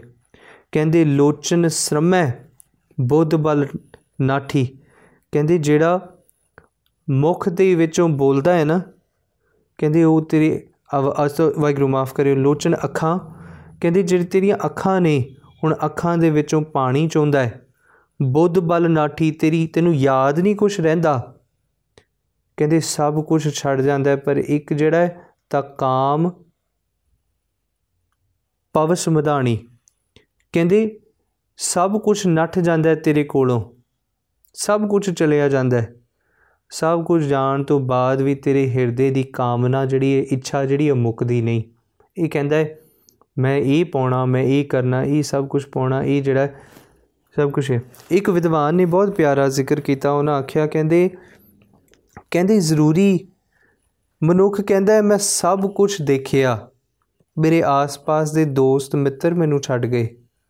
ਕੁਝ ਮਰ ਗਏ, ਚੜ੍ਹਾਈ ਕਰ ਗਏ ਬਜ਼ੁਰਗੀਤ ਵੇਲੇ। ਕੁਝ ਜਿਹੜੇ ਨੇ ਮੇਰੇ ਪੁੱਤਰ ਮੇਰੇ ਕੋਲ ਨਹੀਂ ਬੈਠਦੇ, ਮੇਰੇ ਪੋਤੇ ਮੇਰੇ ਕੋਲ ਨਹੀਂ ਬੈਠਦੇ, ਮੇਰੇ ਆਸ-ਪਾਸ ਦੇ ਜਿਹੜੇ ਲੋਕ ਸਨ, ਉਹਨਾਂ ਨੇ ਵੀ ਸਾਥ ਛੱਡ ਦਿੱਤਾ। ਸਭ ਕੁਝ ਛੱਡ ਕੇ ਮੈਨੂੰ ਚਲੇ ਗਏ, ਪਰ ਇਹ ਚੰਦਰੀ ਜਿਹੜੀ ਤ੍ਰਿਸ਼ਨਾ ਹੈ ਨਾ, ਇਹਨਾਂ ਮੇਰਾ ਪਿੱਛਾ ਨਹੀਂ ਛੱਡਿਆ। ਤ੍ਰਿਸ਼ਨਾ ਦਾ ਅਰਥ ਕਿ ਮੈਨੂੰ ਇਹ ਮਿਲ ਜਾਏ, ਉਹ ਮਿਲ ਜਾਏ, ਉਹ ਮਿਲ ਜਾਏ, ਉਹ ਤ੍ਰਿਸ਼ਨਾ ਹੈ। ਮਰਦ ਕਿਆ ਬਿਰਧ ਭਇਓ? ਸੂਝੈ ਨਹੀਂ। ਕਾਲ ਪਹੁੰਚਿਓ ਆਨ ਕਿ ਬਿਰਧ ਹੋ ਗਿਆ ਸਰੀਰ। ਬਿਰਧ ਹੋ ਗਿਆ। ਹੁਣ ਕੁਝ ਸੋਚਦਾ ਨਹੀਂ। ਕਾਲ ਪਹੁੰਚਿਓ ਆਨ ਹੁਣ ਅੱਗੇ ਤੇ ਮੌਤ ਦਿਖਦੀ ਏ। ਉਹਨਾਂ ਆਖਿਆ, ਨਾ ਕਹਿੰਦੀ, ਅੱਗੂ ਨੇੜਾ ਆਇਆ ਫਰੀ ਸਾਹਿਬ ਕੇ ਅੱਗੂ ਨੇੜਾ ਆਇਆ। ਪਿੱਛਾ ਰਿਹਾ ਦੂਰ, ਕਿ ਪਿੱਛਾ ਜਿਹੜਾ ਦੂਰ ਰਹਿ ਗਿਆ, ਹੁਣ ਤੇ ਅਗਲਾ ਦਿਖਦਾ ਹੁਣ ਪਿਛਲਾ ਸਮਾਂ ਜਿਹੜਾ ਲੰਘ ਗਿਆ ਉਹ ਕਿਹਾ, ਬਿਰਧ ਭਇਓ ਸੂਜੈ ਨਹੀਂ। ਕਾਲ ਪਹੁੰਚਿਓ ਆਨ ਕਹੋ ਨਾਨਕ ਨਰ ਬਾਵਰੇ, ਕਿਉਂ ਨਾ ਭਜੈ ਭਗਵਾਨ? ਕਿ ਹੁਣ ਤੇ ਤੈਨੂੰ ਦਿਖਦਾ ਏ ਕਿ ਤੂੰ ਬਜ਼ੁਰਗ ਹੋ ਚੱਲਿਆ, ਹੁਣ ਤੇ ਅੱਗੇ ਇਸ ਤੋਂ ਕੁਝ ਹੈ ਹੀ ਨਹੀਂ। ਹੁਣ ਤੇ ਕਣਕ ਕਣਕ ਜਿਹੜੀ ਭੂਰੀ ਹੋ ਗਈ ਹੈ ਹੁਣ ਜੇ ਤੈਨੂੰ ਵੱਡੇਗਾ ਨਹੀਂ ਤੇ ਜਮਦੂਤ ਆ ਕੇ ਇਹਨੂੰ ਵੱਢ ਕੇ ਲੈ ਹੀ ਜਾਣਗੇ। ਉਹਨਾਂ ਆਖਿਆ, ਕਹਿੰਦੇ, ਬਿਰਧ ਭਇਓ, ਸੂਝੈ ਨਹੀਂ, ਕਾਲ ਪਹੁੰਚਿਓ, ਆਨ ਕਹੋ ਨਾਨਕ, ਨਰ ਬਾਵਰੇ, ਕਿਉਂ ਨਾ ਭਜੈ ਭਗਵਾਨ? ਮਾਰ ਨੇ ਕਿਹਾ, ਸਿਰ ਕੰਪਿਓ, ਪੱਗ ਡਗਮਗੇ, ਨੈਣ ਜੋਤ ਤੇ ਹੀਨ ਹੁਣ ਮੇਰਾ ਸਿਰ ਜਿਹੜਾ ਕੰਬਦਾ ਏ ਪੱਗ ਜਿਹੜੇ ਮੇਰੇ ਚੱਲਦੇ ਨਹੀਂ, ਮੈਂ ਆਪਣਾ ਭਾਰ ਆਪ ਨਹੀਂ ਸਾਂਭ ਸਕਦਾ। ਨੈਣ ਜੋਤ ਤੇ ਹੀਨ ਮੇਰੀਆਂ ਅੱਖਾਂ ਜਿਹੜੀਆਂ ਨੇ ਹੁਣ ਉਹਦੇ ਵਿੱਚ ਜੋਤ ਨਹੀਂ, ਰੋਸ਼ਨੀ ਨਹੀਂ ਰਹਿ ਗਈ। ਕਹੋ ਨਾਨਕ, ਇਹ ਬਿਦ ਪਈ ਤੋ ਨਾ ਹਰ ਰਸਨੀ। ਹੁਣ ਇਹ ਬਿਦ ਪੈ ਗਈ, ਇਹ ਹਾਲਾਤ ਹੋ ਗਏ ਤੇ ਜੇ ਇਹ ਹਾਲਾਤ ਵਿੱਚ ਵੀ ਮੈਂ ਉਸ ਪਰਮਾਤਮਾ ਦਾ ਰਸ ਨਹੀਂ ਚੱਕਿਆ ਤੇ ਫਿਰ ਮੈਂ ਕਾਦੇ ਵਾਸਤੇ ਸੰਸਾਰ ਚ ਆਇਆ ਮਨ ਕਿਆ ਚੱਬਣ ਚੁੱਲਣ ਰਤਨ ਸੇ ਸੁਣੀਅਰ ਬਹਿ ਗਏ, ਹੇੜੇ ਮੁੱਤੀ ਪਾਹ ਸੇ ਜਾਨੀ ਚੱਲ ਗਏ ਕਿ ਜਿਹੜੇ ਮੇਰੇ ਆਸ-ਪਾਸ ਦੇ ਸਭ ਚੰਗੀ ਚੀਜ਼ਾਂ ਸੀ, ਉਹ ਸਭ ਚਲੀਆਂ ਗਈਆਂ, ਮੈਂ ਵੀ ਇੱਕ ਚਲਾ ਜਾਣਾ। ਹੁਣ ਇੱਕ ਚੀਜ਼ ਬਹੁਤ ਸਾਡੇ ਵਾਸਤੇ ਜ਼ਰੂਰੀ ਹੈ ਕਿ ਇਹ ਜਿਹੜਾ ਹੈ ਨਾ, ਮਨੁੱਖ ਕਿਉਂ ਕਰਦਾ ਹੈ? ਕਿਉਂ ਨਹੀਂ ਉਹ ਬੰਦਗੀ ਕਰ ਸਕਦਾ? ਮਰ ਨੇ ਸਾਡੀ ਸਾਹਮਣੇ ਇੱਕ ਮਾਇਆ ਦਾ ਪਰਦਾ ਪਾ ਦਿੱਤਾ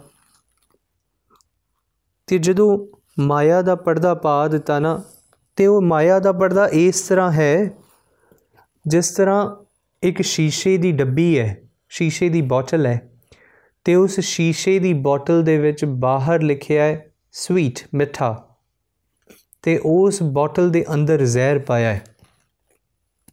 ਉਸ ਬੋਤਲ ਦੇ ਅੰਦਰ ਜ਼ਹਿਰ ਪਾਇਆ ਹੈ, ਤੇ ਦੂਸਰੀ ਸ਼ੀਸ਼ੇ ਦੀ ਬੋਤਲ ਹੈ, ਜਿਸ ਦੇ ਬਾਹਰ ਲਿਖਿਆ ਕੋੜਾ ਤੇ ਉਸ ਦੇ ਅੰਦਰ ਮਿੱਠਾ ਪਾਇਆ ਇਮਾਰਤ ਨੇ ਗੁੱਜਾ ਭੇਦ ਪਾ ਦਿੱਤਾ, ਸੰਸਾਰ 'ਚ ਭਰਮ ਸੰਸਾਰ ਦੇ ਵਿੱਚ ਪਾ ਦਿੱਤਾ ਕਿ ਜਿਹੜਾ ਦੇਖਣ 'ਚ ਲੱਗੇ ਮਿੱਠਾ ਹੈ ਉਸ ਦਾ ਰਸ ਬਾਹਰ ਬਾਅਦ ਚੱਲ ਕੇ ਕੌੜਾ ਹੋ ਜਾਂਦਾ ਹੈ ਤੇ ਜਿਹੜਾ ਬਾਹਰੋਂ ਦੇਖਣ 'ਚ ਲੱਗੇ ਕੌੜਾ ਹੈ ਔਖਾ ਹੈ ਜਦੋਂ ਉਸ ਨੂੰ ਮਨੁੱਖ ਚੱਖਦਾ ਹੈ ਤੇ ਕਹਿੰਦਾ ਇਹਦੇ ਵਰਗਾ ਰਸ ਕੋਈ ਨਹੀਂ। ਬਾਹਰਲੀ ਸੰਸਾਰ ਦੀ ਮਾਇਆ ਜਿਹੜੀ ਹੈ ਨਾ, ਉਹ ਦੇਖਣ 'ਚ ਲੱਗਦੀ ਹੈ ਕਿ ਸੌਖੀ ਹੈ, ਮਿੱਠੀ ਹੈ ਚੰਗਾ ਲੱਗ ਰਿਹਾ ਹੈ। ਪਰ ਉਹ ਮਾਇਆ ਇਜ਼ ਲਾਈਕ ਮਾਰ ਨੇ ਉਦਾਹਰਨ ਦਿੱਤਾ, ਕਹਿੰਦੇ it's like the web of a spider ਕਿਸ ਤਰ੍ਹਾਂ? ਜਿੱਦਾਂ ਮਨੁੱਖ, ਉਹ ਜਿਹੜਾ ਸਪਾਈਡਰ ਹੈ ਨਾ, ਉਹ ਆਪਣੇ ਆਸ-ਪਾਸ ਜਾਲਾ ਬੁੰਦਾ ਹੈ ਤੇ ਉਹ ਸੋਚਦਾ ਹੈ ਬੜੇ ਸੁੱਖ ਨਾਲ ਰਵਾਂਗਾ। ਉਹ ਸੁੱਖ ਨਾਲ ਰਹਿੰਦਾ ਵੀ ਹੈ ਕੁਝ ਸਮਾਂ। ਪਰ ਕੁਝ ਸਮੇਂ ਬਾਅਦ ਜਦੋਂ ਬੁੱਢਾ ਹੋ ਜਾਂਦਾ ਹੈ ਤੇ ਉਸ ਤੋਂ ਤੁਰਿਆ ਨਹੀਂ ਜਾਂਦਾ ਤੇ ਹੌਲੀ ਹੌਲੀ ਹੌਲੀ ਹੌਲੀ ਉਸੇ ਜਾਲੇ ਦੇ ਵਿੱਚ ਉਹ ਆਪਣੇ ਆਪ ਨੂੰ ਫਸਾ ਲੈਂਦਾ ਤੇ ਉਹ ਦੂਰ ਕਿਤੇ ਜਾ ਨਹੀਂ ਸਕਦਾ, ਕੁਝ ਖਾਣ ਵਾਸਤੇ, ਨੇੜੇ ਕੋਈ ਉਹਦੇ ਆਂਦਾ ਨਹੀਂ ਤੇ ਭੁੱਖ ਨਾਲ ਮਰ ਜਾਂਦਾ ਹੈ। ਕਹਿੰਦੀ, ਗੱਲ ਅਸਲ 'ਚ ਇਹ ਹੈ ਕਿ ਬਾਹਰੋਂ ਦੇਖਣ ਦੇ ਵਿੱਚ ਦੁਨੀਆ ਚੰਗੀ ਲੱਗੇਗੀ, ਮਿੱਠੀ ਲੱਗੇਗੀ, ਪਰ ਅੰਦਾ ਜਿਹੜਾ ਅੰਦਰ ਜਿਹੜਾ ਉਹ ਸ਼ੱਕਰ ਹੋਈ ਵੈਸ, ਦੇਖਣ 'ਚ ਜਿਹੜੀ ਸ਼ੱਕਰ ਲੱਗਦੀ ਹੈ, ਉਹ ਹੁਣ ਜ਼ਹਿਰੀਲਾ ਪੋਇਜ਼ਨ ਬਣ ਗਈ।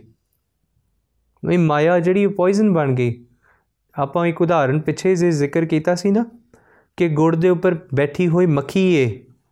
ਜੇ ਉਹ ਮੱਖੀ ਗੁੜ ਨੂੰ ਚੁੰਗ ਕਰਕੇ ਉਸ ਦੇ ਰਸ ਨੂੰ ਲੈ ਕਰਕੇ ਉੱਡ ਜਾਵੇਗੀ ਤੇ ਆਨੰਦ ਵਿੱਚ ਰਵੇਗੀ ਤੇ ਜੇ ਉਹ ਕਵੇ ਸਾਰਾ ਗੁੜ ਮੇਰਾ ਹੈ ਤੇ ਉਹ ਗੁੜ ਹਵਾ ਨਾਲ ਗਿੱਲਾ ਹੋ ਜਾਂਦਾ ਹੈ ਤੇ ਮੱਖੀ ਜਿਹੜੀ ਹੈ ਉਹ ਉਸ ਗਿੱਲੇ ਗੁੜ ਤੇ ਬੈਠਣ ਕਰਕੇ ਚਿੰਬੜ ਜਾਂਦੀ ਹੈ ਤੇ ਜਦੋਂ ਚਿੰਬੜ ਜਾਂਦੀ, ਉਹ ਚਾਹ ਕੇ ਵੀ ਉੱਡਣਾ ਚਾਹੁੰਦੀ, ਉਹ ਕਦੇ ਉੱਡ ਨਹੀਂ ਸਕਦੀ। ਇਹ ਜਿਹੜਾ ਮਿੱਠਾ ਗੁੜ ਹੈ ਨਾ, ਇਹ ਜਵਾਨੀ 'ਚ ਮੈਂ ਆਪਣੇ ਆਪ ਨੂੰ ਦਿੱਤਾ, ਮੈਂ ਚੰਬੜ ਗਿਆ ਮਾਇਆ ਦੇ ਨਾਲ। ਤੇ ਜਦੋਂ ਮੈਂ ਚਿੰਬੜ ਗਿਆ ਮਾਇਆ ਦੇ ਨਾਲ ਬੁਢੇਪੇ 'ਚ, ਮੈਂ ਚਾਹਨਾ ਮੈਂ ਉੱਡ ਜਾਵਾਂ, ਪਰ ਮੈਂ ਉੱਡ ਸਕਦਾ ਨਹੀਂ ਉਦੋਂ। ਉੱਡ ਨਹੀਂ ਉੱਡਿਆ ਨਹੀਂ ਜਾਣਾ। ਮਾਰ ਨੇ ਕਿਹਾ, ਖਸਮ ਵਿਸਾਰ, ਕੀਏ ਰਸ ਭੋਗ, ਤਾਂ ਤਨ ਊਠ ਖਲੋਏ ਰੋਗ। ਕਿ ਮੈਂ ਭੋਗਾਂ ਦੇ ਵਿੱਚ, ਸੰਸਾਰ ਦੇ ਪਦਾਰਥਾਂ ਦੇ ਵਿੱਚ, ਵਸਤਾਂ ਦੇ ਵਿੱਚ ਗੁੱਝਿਆ ਰਿਹਾ।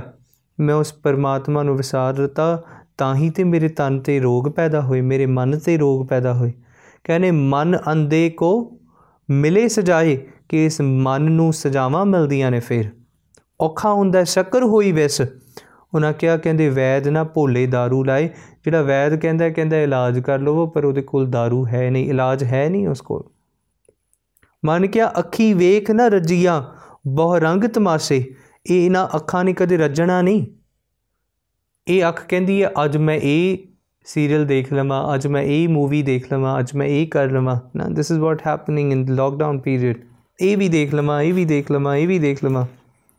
ਮੈਂ ਕਹਿੰਦਾ, ਅੱਖੀ ਵੇਖ ਨਾ ਰੱਜੀਆਂ ਬਹੁ ਰੰਗ ਤਮਾਸ਼ੇ।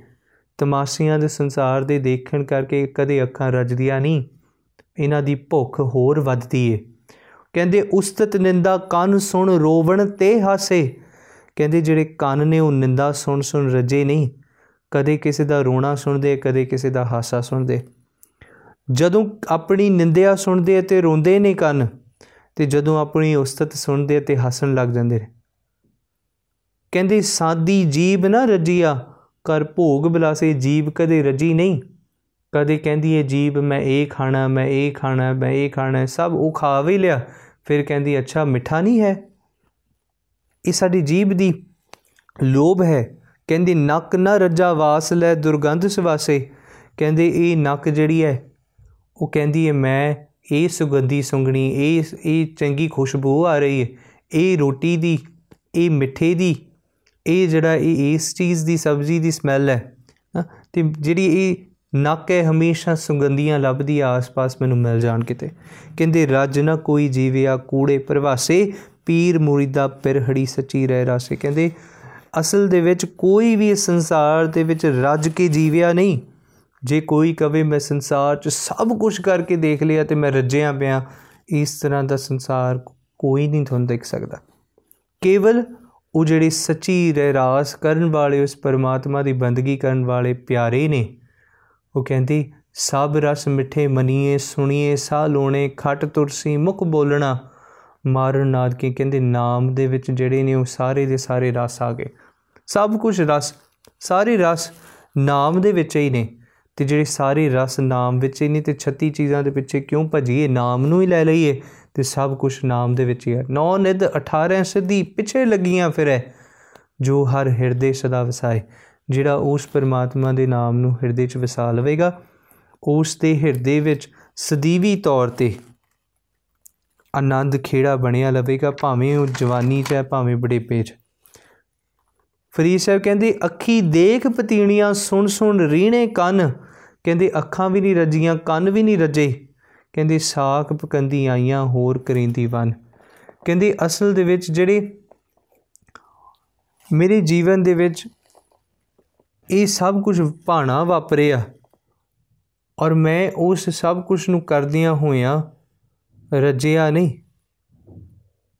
ਮੈਂ ਇਹ ਚਾਹੁੰਦਾ ਸੀ, ਮੈਂ ਉਹ ਚਾਹੁੰਦਾ ਸੀ, ਇਹ ਸਭ ਕੁਝ ਚਾਹੁੰਦਿਆਂ ਚਾਹੁੰਦਿਆਂ ਮੇਰੇ ਜੀਵਨ ਦੇ ਵਿੱਚੋਂ ਇੱਕ ਦਿਨ ਆਇਆ, ਜਦੋਂ ਮੈਂ ਉਹਨਾਂ ਕਣਕਾਂ ਦੇ ਨਾਲ ਜਿਹੜੀਆਂ ਭੂਰੀਆਂ ਹੋ ਗਈਆਂ ਸਨ, ਉਹਨਾਂ ਨੂੰ ਵੱਢਣ ਵਾਲੇ ਲੋਕ ਆਏ ਤੇ ਵੱਢ ਕੇ ਲੈ ਗਏ। ਪਰ ਫਰੀਦ ਸਾਹਿਬ ਕਹਿੰਦੇ ਕਹਿੰਦੇ, ਸਾਖ ਪਕੰਦੀ ਆਈਆਂ। ਕਿ ਤੂੰ ਇੱਕ ਕੰਮ ਕਰ, ਤੂੰ ਆਪਣੇ ਪਿਆਰੇ ਨਾਲ ਪਿਆਰ ਕਰ, ਤਾਂ ਜੋ ਤੈਨੂੰ ਉਹਦੇ ਨਾਲ ਪ੍ਰੇਮ ਆਵੇ। ਤੇ ਜਦੋਂ ਪ੍ਰੇਮ ਆਵੇਗਾ ਨਾ, ਤੇ ਉਹ ਪ੍ਰਮਾਤਮਾ ਆਨੰਦ ਵਿੱਚ ਤੈਨੂੰ ਕਿਰਪਾ ਕਰਕੇ ਬਖਸ਼ ਬਖਸ਼ ਦੇਗਾ ਸੋ ਸਮਾਂ ਸਾਡੇ ਕੋਲ ਥੋੜਾ ਹੈ। ਇਸ ਸਮੇਂ ਦਾ ਲਾਹਾ ਜ਼ਰੂਰ ਲਈਏ।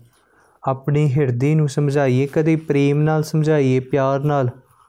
ਕਦੇ ਕਹੀਏ, ਇਹ ਮਨ ਪਿਆਰਿਆ। ਕਦੇ ਗੁੱਸੇ ਨਾਲ ਕਹੀਏ, ਆਪਣੇ ਮਨ ਨੂੰ ਸਮਝਾਉਣਾ। ਜੇ ਮਨ ਨਹੀਂ ਸਮਝਿਆ, ਤੇ ਇਸ ਮਨ ਨੇ ਸਾਨੂੰ ਇੱਕ ਹਨੇਰ ਗਰਦੀ 'ਚ ਲੈ ਜਾਣਾ।